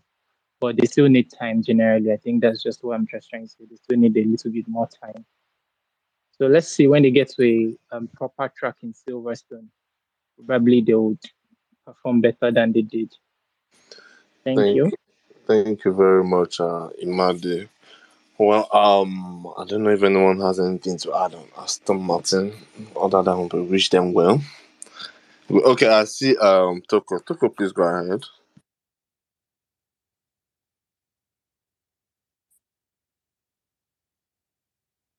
Uh, Toko, I don't think we can hear you. Um, okay. Let me bring. Okay, I think I'll bring you back up. Um, let me get him back up. Um, so um, on. Okay, okay, he's back.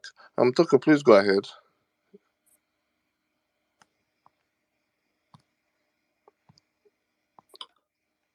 Oh, okay. Um, Toko, please, do you want to um leave the space and come back?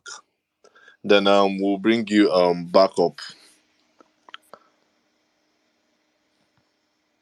I don't know if you can hear me. So just leave the space and come back, and then we'll bring you back up.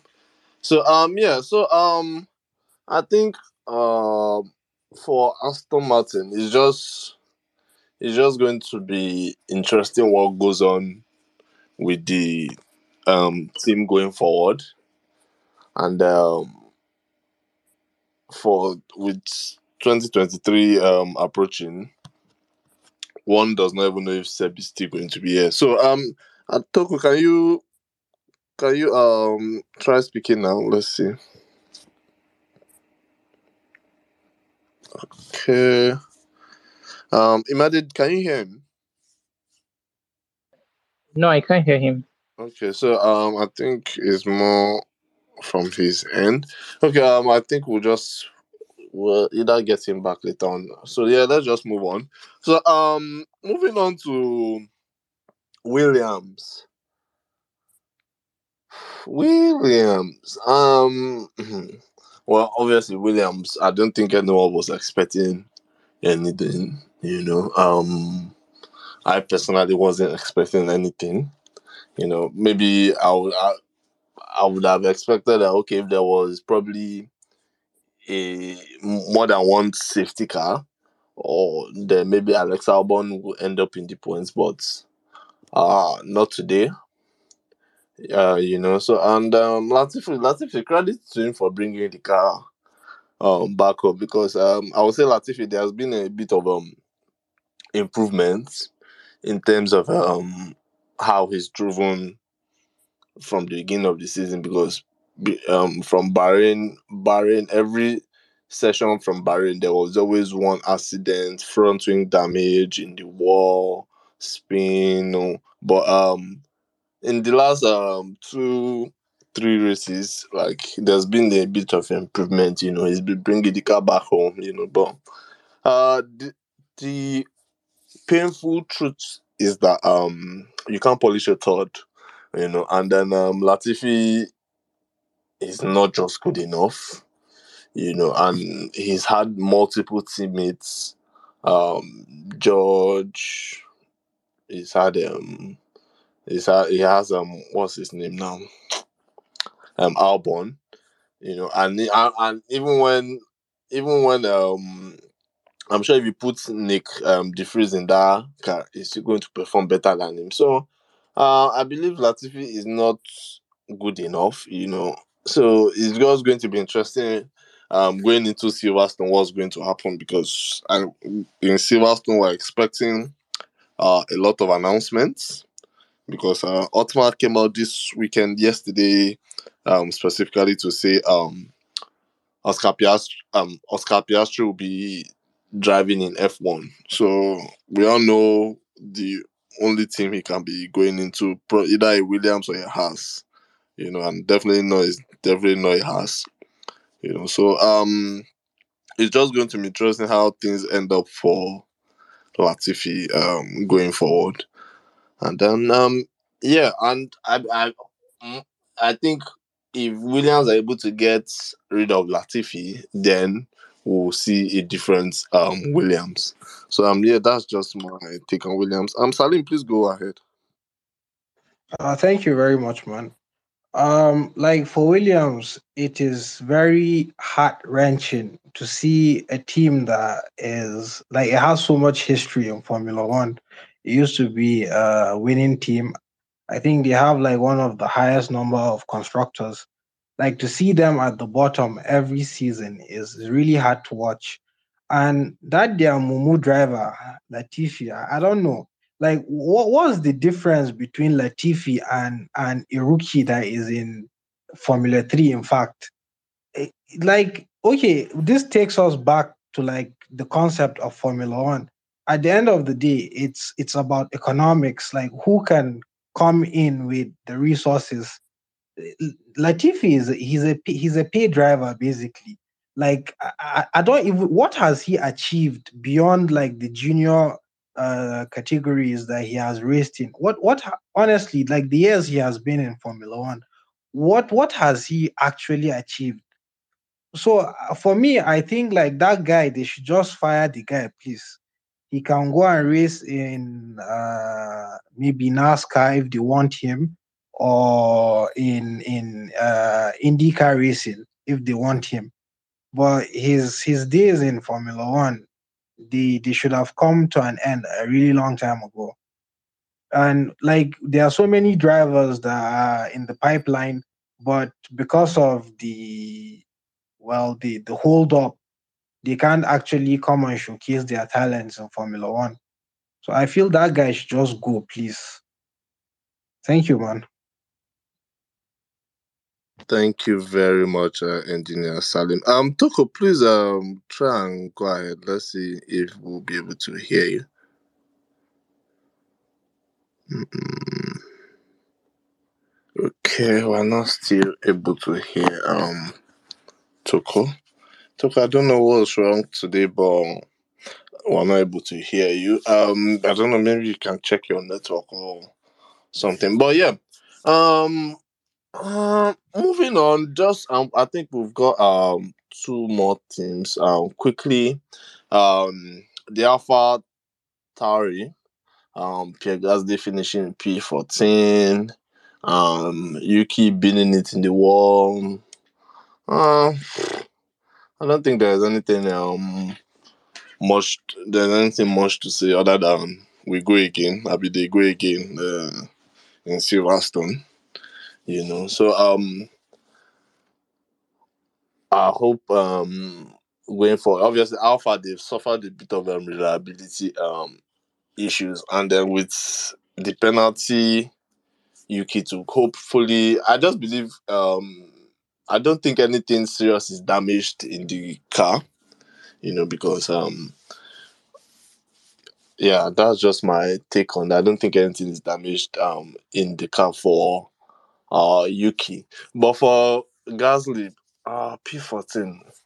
Well, obviously I, I'm not I don't know because in FP3, FP2 they seem to be um they seem to have a bit of pace, but in the race I, I don't understand where um all the pace just goes. But I don't know if something happened to Gasly that I'm not aware of. But oh, imagine did something happen in between the race and then um for Gasly.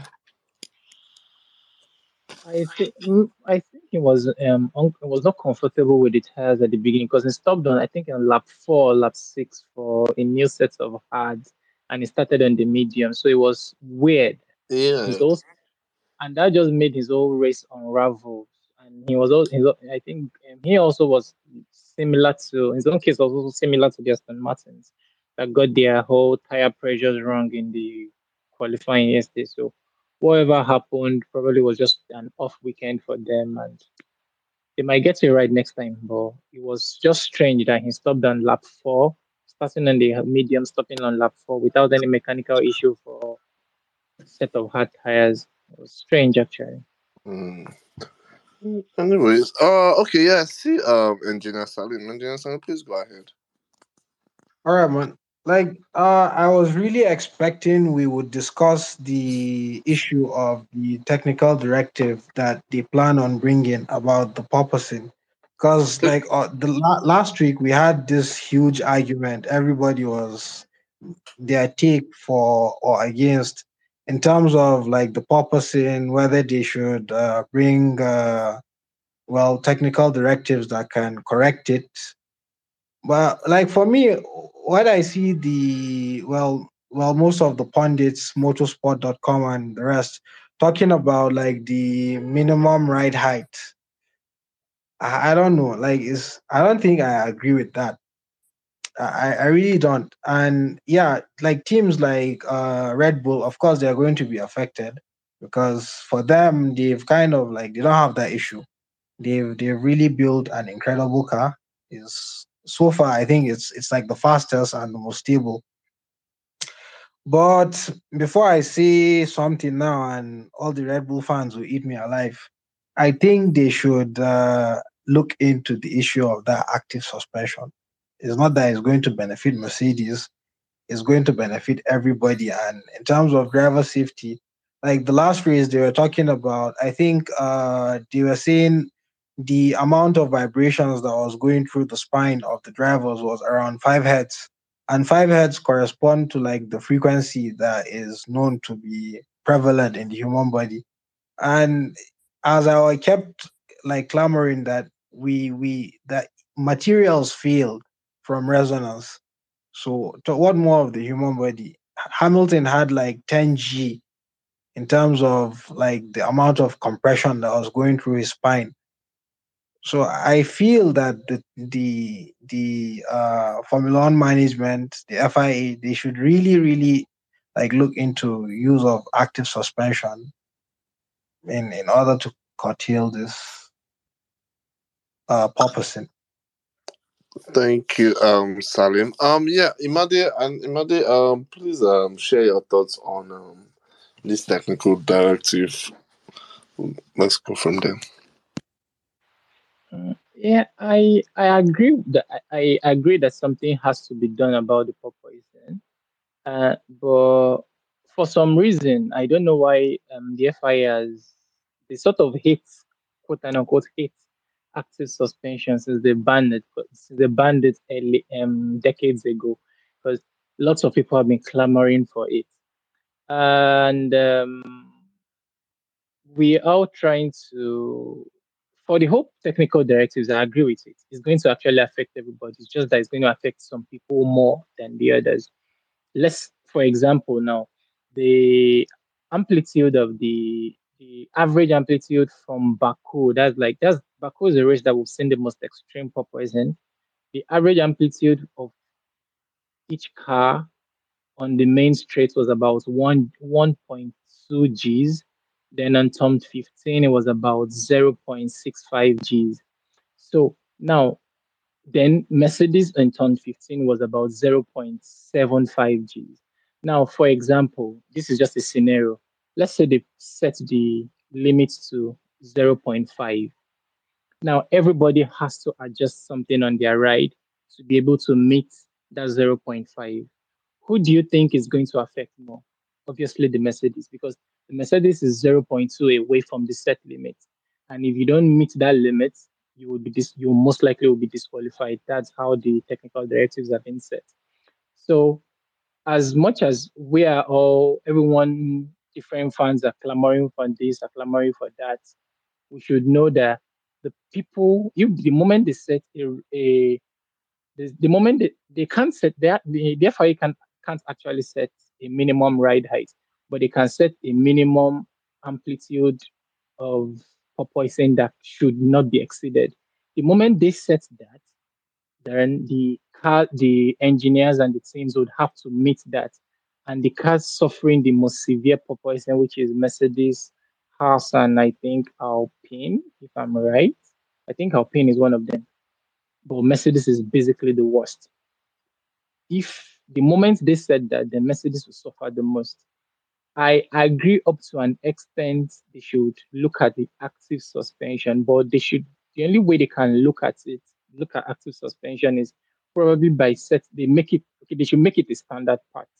They should make the active suspension that will be able to control the ride heights of the cars a standard part that will be manufactured by a company that, that the FIA would contract that um, whatsoever to to actually manufacture. So it would not be a trick produced or manufactured by the teams for aerodynamic benefits. If they can do that, then I'm fine with it. But if they leave it to the teams, we know how smart these engineers are. They're going to find a way around it and to be doing more than to be doing more than what they actually think, what they actually design it for. So that's my own take on the active suspension. I agree they should look into it, but they should make it a standard part. Then um one more thing, one more thing. Try my okay, yeah. The whole active suspension thing as well cannot be implemented mid-season. It can only be implemented for next season. So for this for the remainder of this season, it's going to just be mitigating factors by the teams to save their drivers' backs and if they're going to look into active suspension, the earliest they're going to allow teams implement that on their cars is going to be next season. So we should not be hoping for any sudden miracle for active suspension this season. Yeah, thank you. Thank you very much, um, Imade. Uh, okay, I see Adebayo. Adebayo, then Jojo, please. Then um, I believe we'll now move on to Williams. Then we round up. So yeah, Adebayo, please. Um, thank you. So I think I sort of agree with um Imade's analysis, and um, I, I and also think that um, and I also think that I think there was like a um, was it? There was like a leaked um news today about um the heated argument that happened between Mattia Binotto, Christian Horner versus Toto Wolff, right?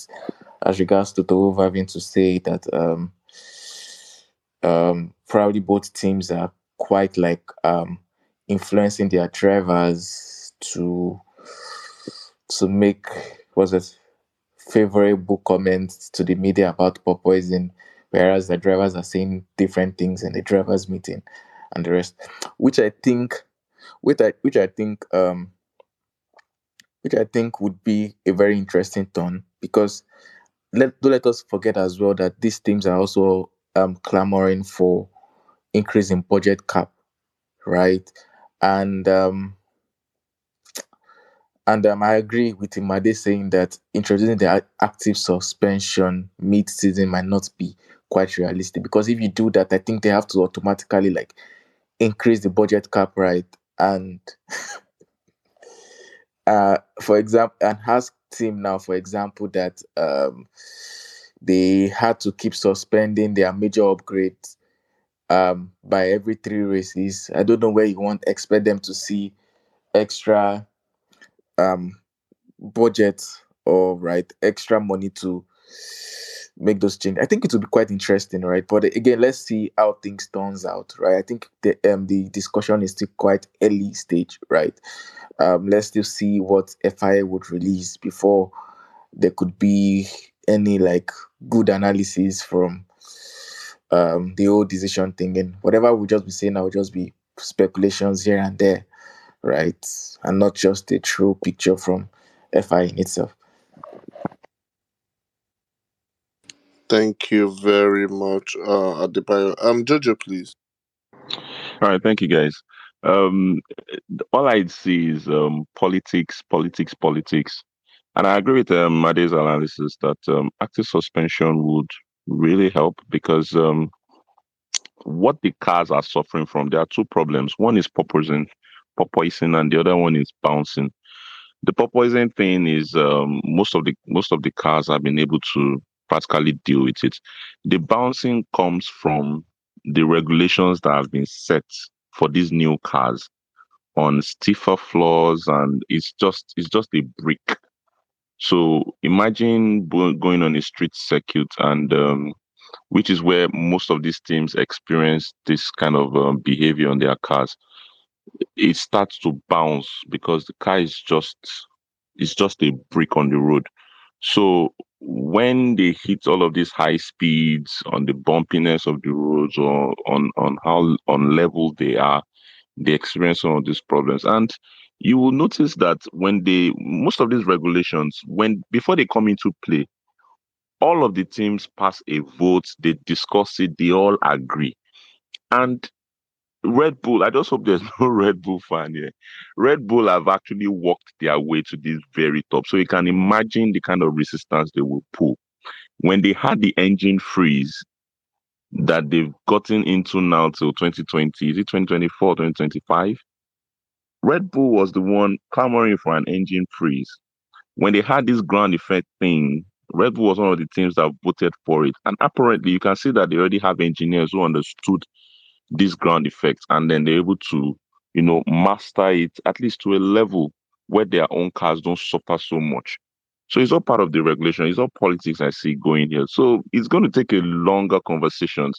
I remember in 2018, was it 2018 or 2019, when they were discussing about the rims of the cars and how they said that Ferrari had one kind of uh, cheat that helped their, their cars warm up faster than the others. And then Mercedes went and copied it and even did more. Red Bull complained and then they changed the regulations mid-season. So what I'm just trying to say is that you know there's still going to be lots of conversation, but be, be rest assured that most of the teams that voted for it previously that agreed to this regulation change will pull the resistance to it. So I'm not surprised um, the three of them are attacking themselves just to gain that advantage. So for the active suspension, it's a big technical change, and I agree with Imade that you know is something that um, FIA can contract out, just like they do with the with the fuel pumps and all those kind of things. But there has to be a standard, a minimum requirement, and then you know they do all their quality assurances and blah blah blah, and then they're able to do something about it. But I think it would be too. Is is already the season is already is is far gone already. They won't be able to do all of that. So that's what's going on. Politics, politics, politics. Thank you guys. Thank you very much. Um, Engineer Salim, please. Um, all right. Yeah, like yeah, uh I really, really agree with what both speakers said. Cause yeah, active suspension, uh, if they reintroduce it, when they reintroduce it, that's if they decide to, something that is going to be quite heavy actually. And um like uh, what Jojo said earlier on about like bringing uh the cost cap in a season where you have uh, uh drastic regulation change is really not ideal. So uh, it's something that is going to be expensive to develop. It's something that maybe if you want to keep it lightweight, you have to use uh, uh, materials that are more expensive actually. So yeah, it's something that they can introduce mid-season, and uh, yeah, like if it can be a component that would be maybe generic for all all all teams, as Imade said, that would be fine. The the issue is if we can eliminate um all these uh bouncing and and and porpoising that is going on and really it's it's it's more about driver safety than maybe gaining performance in the long run. Because we, we don't want a situation where uh years from now when drivers retired you have like uh health challenges or maybe uh, when you want to be a formula one driver you have to contend with having uh back challenges at the end of your career. So yeah thank you very much Uh, Adebayo, please. So just brief. I just I think I think we shouldn't be looking at it from the fact that Red Bull is quite resisting the um the whole discussion because I'm just trying to play devil's advocate in here. Just imagine that Mercedes this season has the fastest car on the grid, right? Red Bull is porpoising, right? And Red Bull um launch, uh, Um, lodges a complaint with FIA just the same way, right? Because I know they would actually have done that as well. You know, I think the whole discussion we're having now might be different, right? And that judgment might be clouded, right? As Mercedes fans, right, would probably be saying a different things currently now, right? But again, I agree with the fact that the FIA, right, they need to look into the safety of the drivers, right? And probably as well, that's why they FIA, right? And they need to implement things to ensure that at least it's properly being um the effect is properly being minimized. Because again, I really I'm I'm really of the opinion that Ferrari in itself as well has their porpoising under control. Because I think I've read um, a lot of their articles right after each races where there are some instances that they would intentionally um um they will intentionally input that factor in that factor uh, factor in that porpoising to ensure that they get much performance on track right? It was visible in melbourne and like three other races right? So if toto wolff is trying to like de- make that case again right you can also fault him because um there is carlos sainz trying to say he's um is having serious issues with porpoising.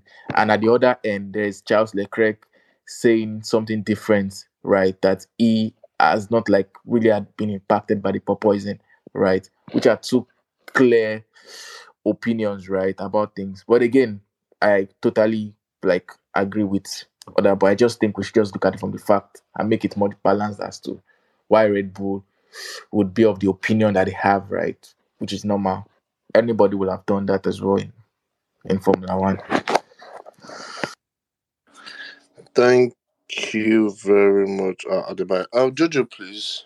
Just before we move on. Okay, so let me just add to what um, Adebayo said. If you look back two, three seasons ago, when um, um, we had in quali in quali mode, the cars had qualifiers mode, they had party modes and all that, different engine modes. I mean, some teams complained that it was an unfair advantage, blah blah blah.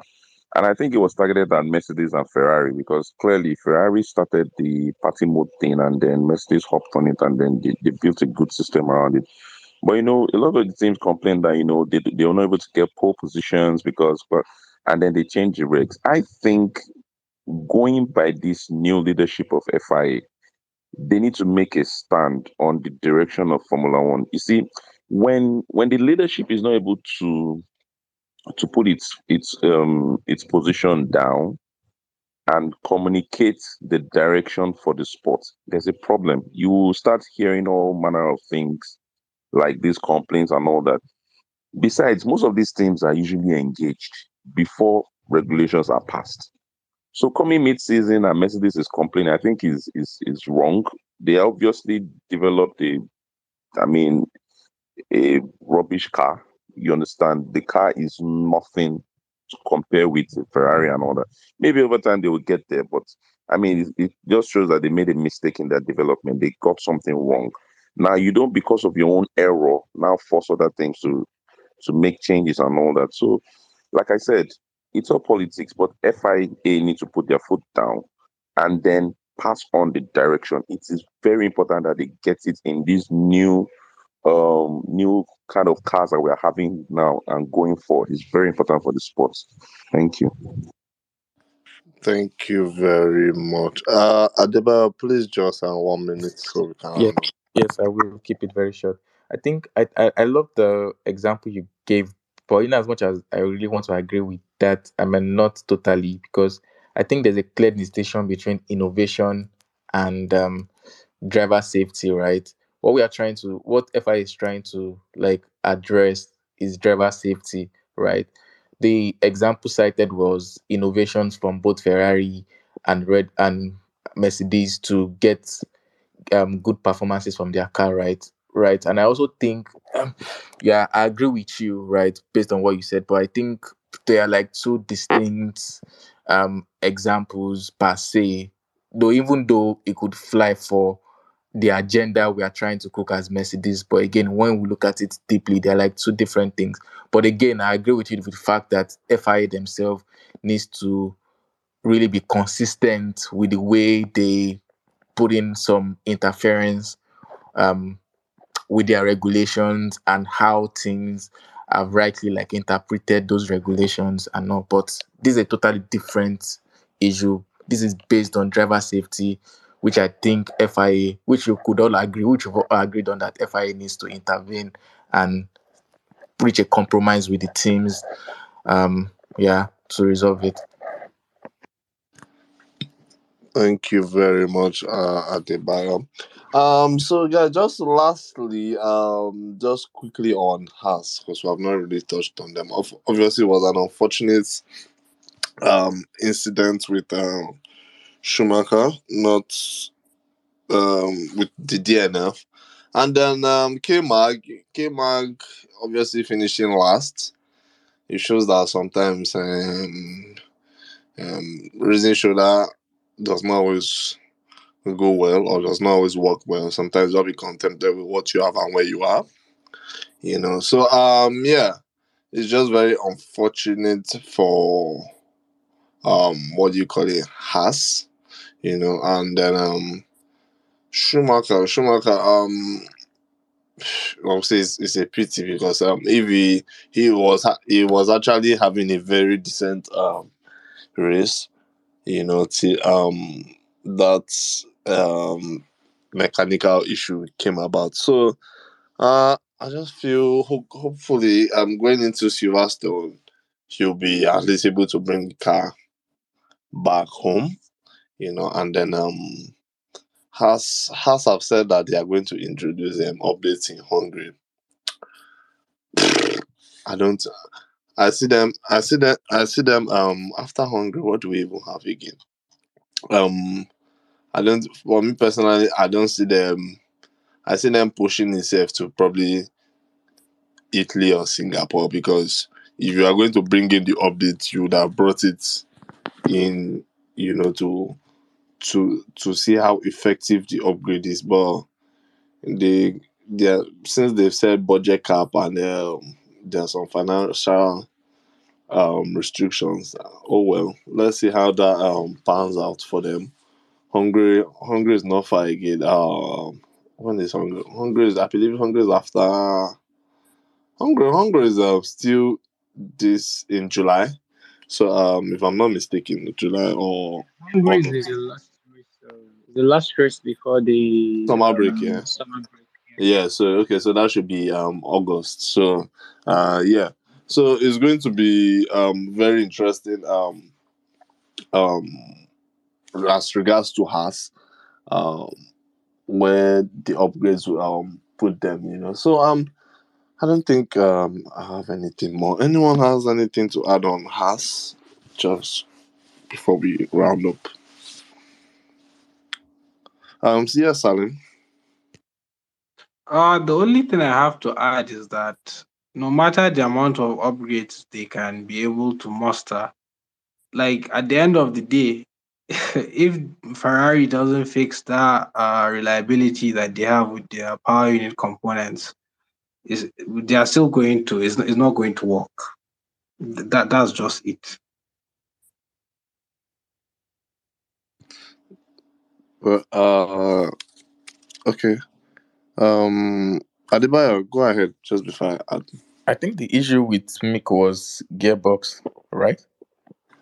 Uh, I'm honestly on Mick. I would uh, have to check, but I'm not even sure. I think both Mick and Checo.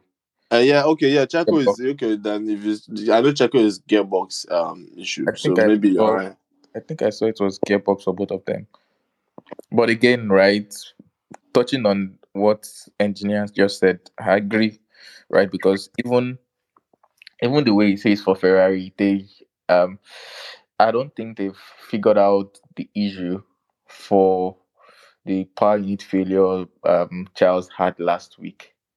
But um again, I think I think um I think I was reading like several news as regards how they are still like trying to figure it out so that at least the next power unit that would be provided um would have both the cure and um, probably a little bit of performance as well, right? I think I, I think they're able to get the exception as well from FI to do like a um, deep analysis and the rest and probably come up with a fix for the reliability. But as of now, yes, they've not been able to figure out the issue for the power unit failures. Thank you, Adebayo. Um, Imade, please. Yeah, for for the Ferrari power unit, personally, I I don't see or know what what we think is going to happen because the engines have been homologated for till 2025, and I think they can only be um, adjusted or changed due to um, reliability issues like severe reliability issues where you now have to show and explain to the FIA and show your workings to your, the other teams why you want to make certain adjustments. So I don't, I honestly don't understand how what how that's going to work. Then for us, I'm just looking at the schedule now as we're talking about it, and I wonder why they are bringing um, updates last race before the summer break. Normally, they br- teams bring updates few races before the summer break so they can evaluate them on track, then work on them also during the break, and then start working towards bringing um, a better package as well. So it honestly makes no sense that you are bringing um, updates to a track that we, te- we technically don't even test on. It's not even like a test track. You don't get proper um, proper data from it. In, that's in Hungary, and it's just before the summer break when everybody goes. It make honestly makes no sense. I don't. Are they, are they serious team despite all the wind tunnel time they had? I don't get it. Well, um, Imade, it, it says a lot. Um, anyways, um, let me just hear um what um Adebayo and engineer Salim. So um, oops, okay, um, Salim, please go first, then Adebayo. Thank you. Um, yeah, like uh, even though the engines have been homologated, as you said, yeah, they can still make like reliability fixes throughout, like till the end of the this era or whatever before changes have been made. And I think, yeah, like the engine freeze, I think it doesn't affect all the uh power unit components. I, I think like the turbo, the MGUH, there's like a deadline. I think it's later in the year that uh, they are going to be homologated, so they can still make uh, improvements to to uh, those components. Yeah. Uh, what did I wanted to say again? Ah, skip my mind. Uh, go ahead, Ade- Ade- Adebayo. Yeah, so I think I should just I wanted to explain the current PU um, system with Ferrari. So they have two power units in circulation currently to all their teams and even themselves. So the first power unit and the second power unit. The second, so they have the issue with the second power unit, the one that was upgraded and released to all the teams, right? And that's the same power unit that I think Bottas, um, Guanyu, Charles Leclerc, right, DNF'd um, based on failure, right? And I think um, they've um, and I think the two components that were, that was greatly affected was IC and um, MG MGH or something, right? And and I think as well they've already like lodged that um, with was it FIA, right, to allow them investigate the was it the reliability issues, right? Then probably come back to them to get the approval to make those fixes. But it is now they really don't understand what the issues are. They're just trying to make a whole lot of assumptions that could it be based on the fact that um, um, they all experienced the power unit failures on high temperature tracks. Could it be a fact that probably the porpoising or the bouncing effect, right, damaged some was played a key role, but they really don't understand what the issues are, right? And you can't fix something you don't understand what the issues are, right? And no one even knows the components that um, Charles even took, right? The two components it took, whether it took from Power Unit 1 or Power Unit 2, right? I think they're trying to keep that as a trade secret from everyone on the grid on which of the component they actually take a fresh um, um, one from, right? But again, let's see what might develop in the next two weeks. Probably they might get what the fixes are, um, the issues are, and probably start working on the fixes. But again, I think the reliability is not really so strong for Ferrari at the moment, sadly. Thank you, Adebayo. Um, Salim, please. Oh yeah. Um. Uh. The the the engine freeze for now. It's it's only for the MGUH and the the ICE, but like they can still make upgrades for the control electronics, the ERS system, and the MGUK. So uh, like I, I kept saying, I think uh this season is going to really be determined by that reliability because we we keep seeing like a driver like Leclerc or either of the Red Bull drivers with all the amount of performance they've been putting in this season, they still have like a DNF maybe mid race due to one problem or the other. You can call it hydraulic issue, you can call it gearbox, but at the end of the day, it's still a reliability concern. Yeah. Thank you very much, uh, Salim.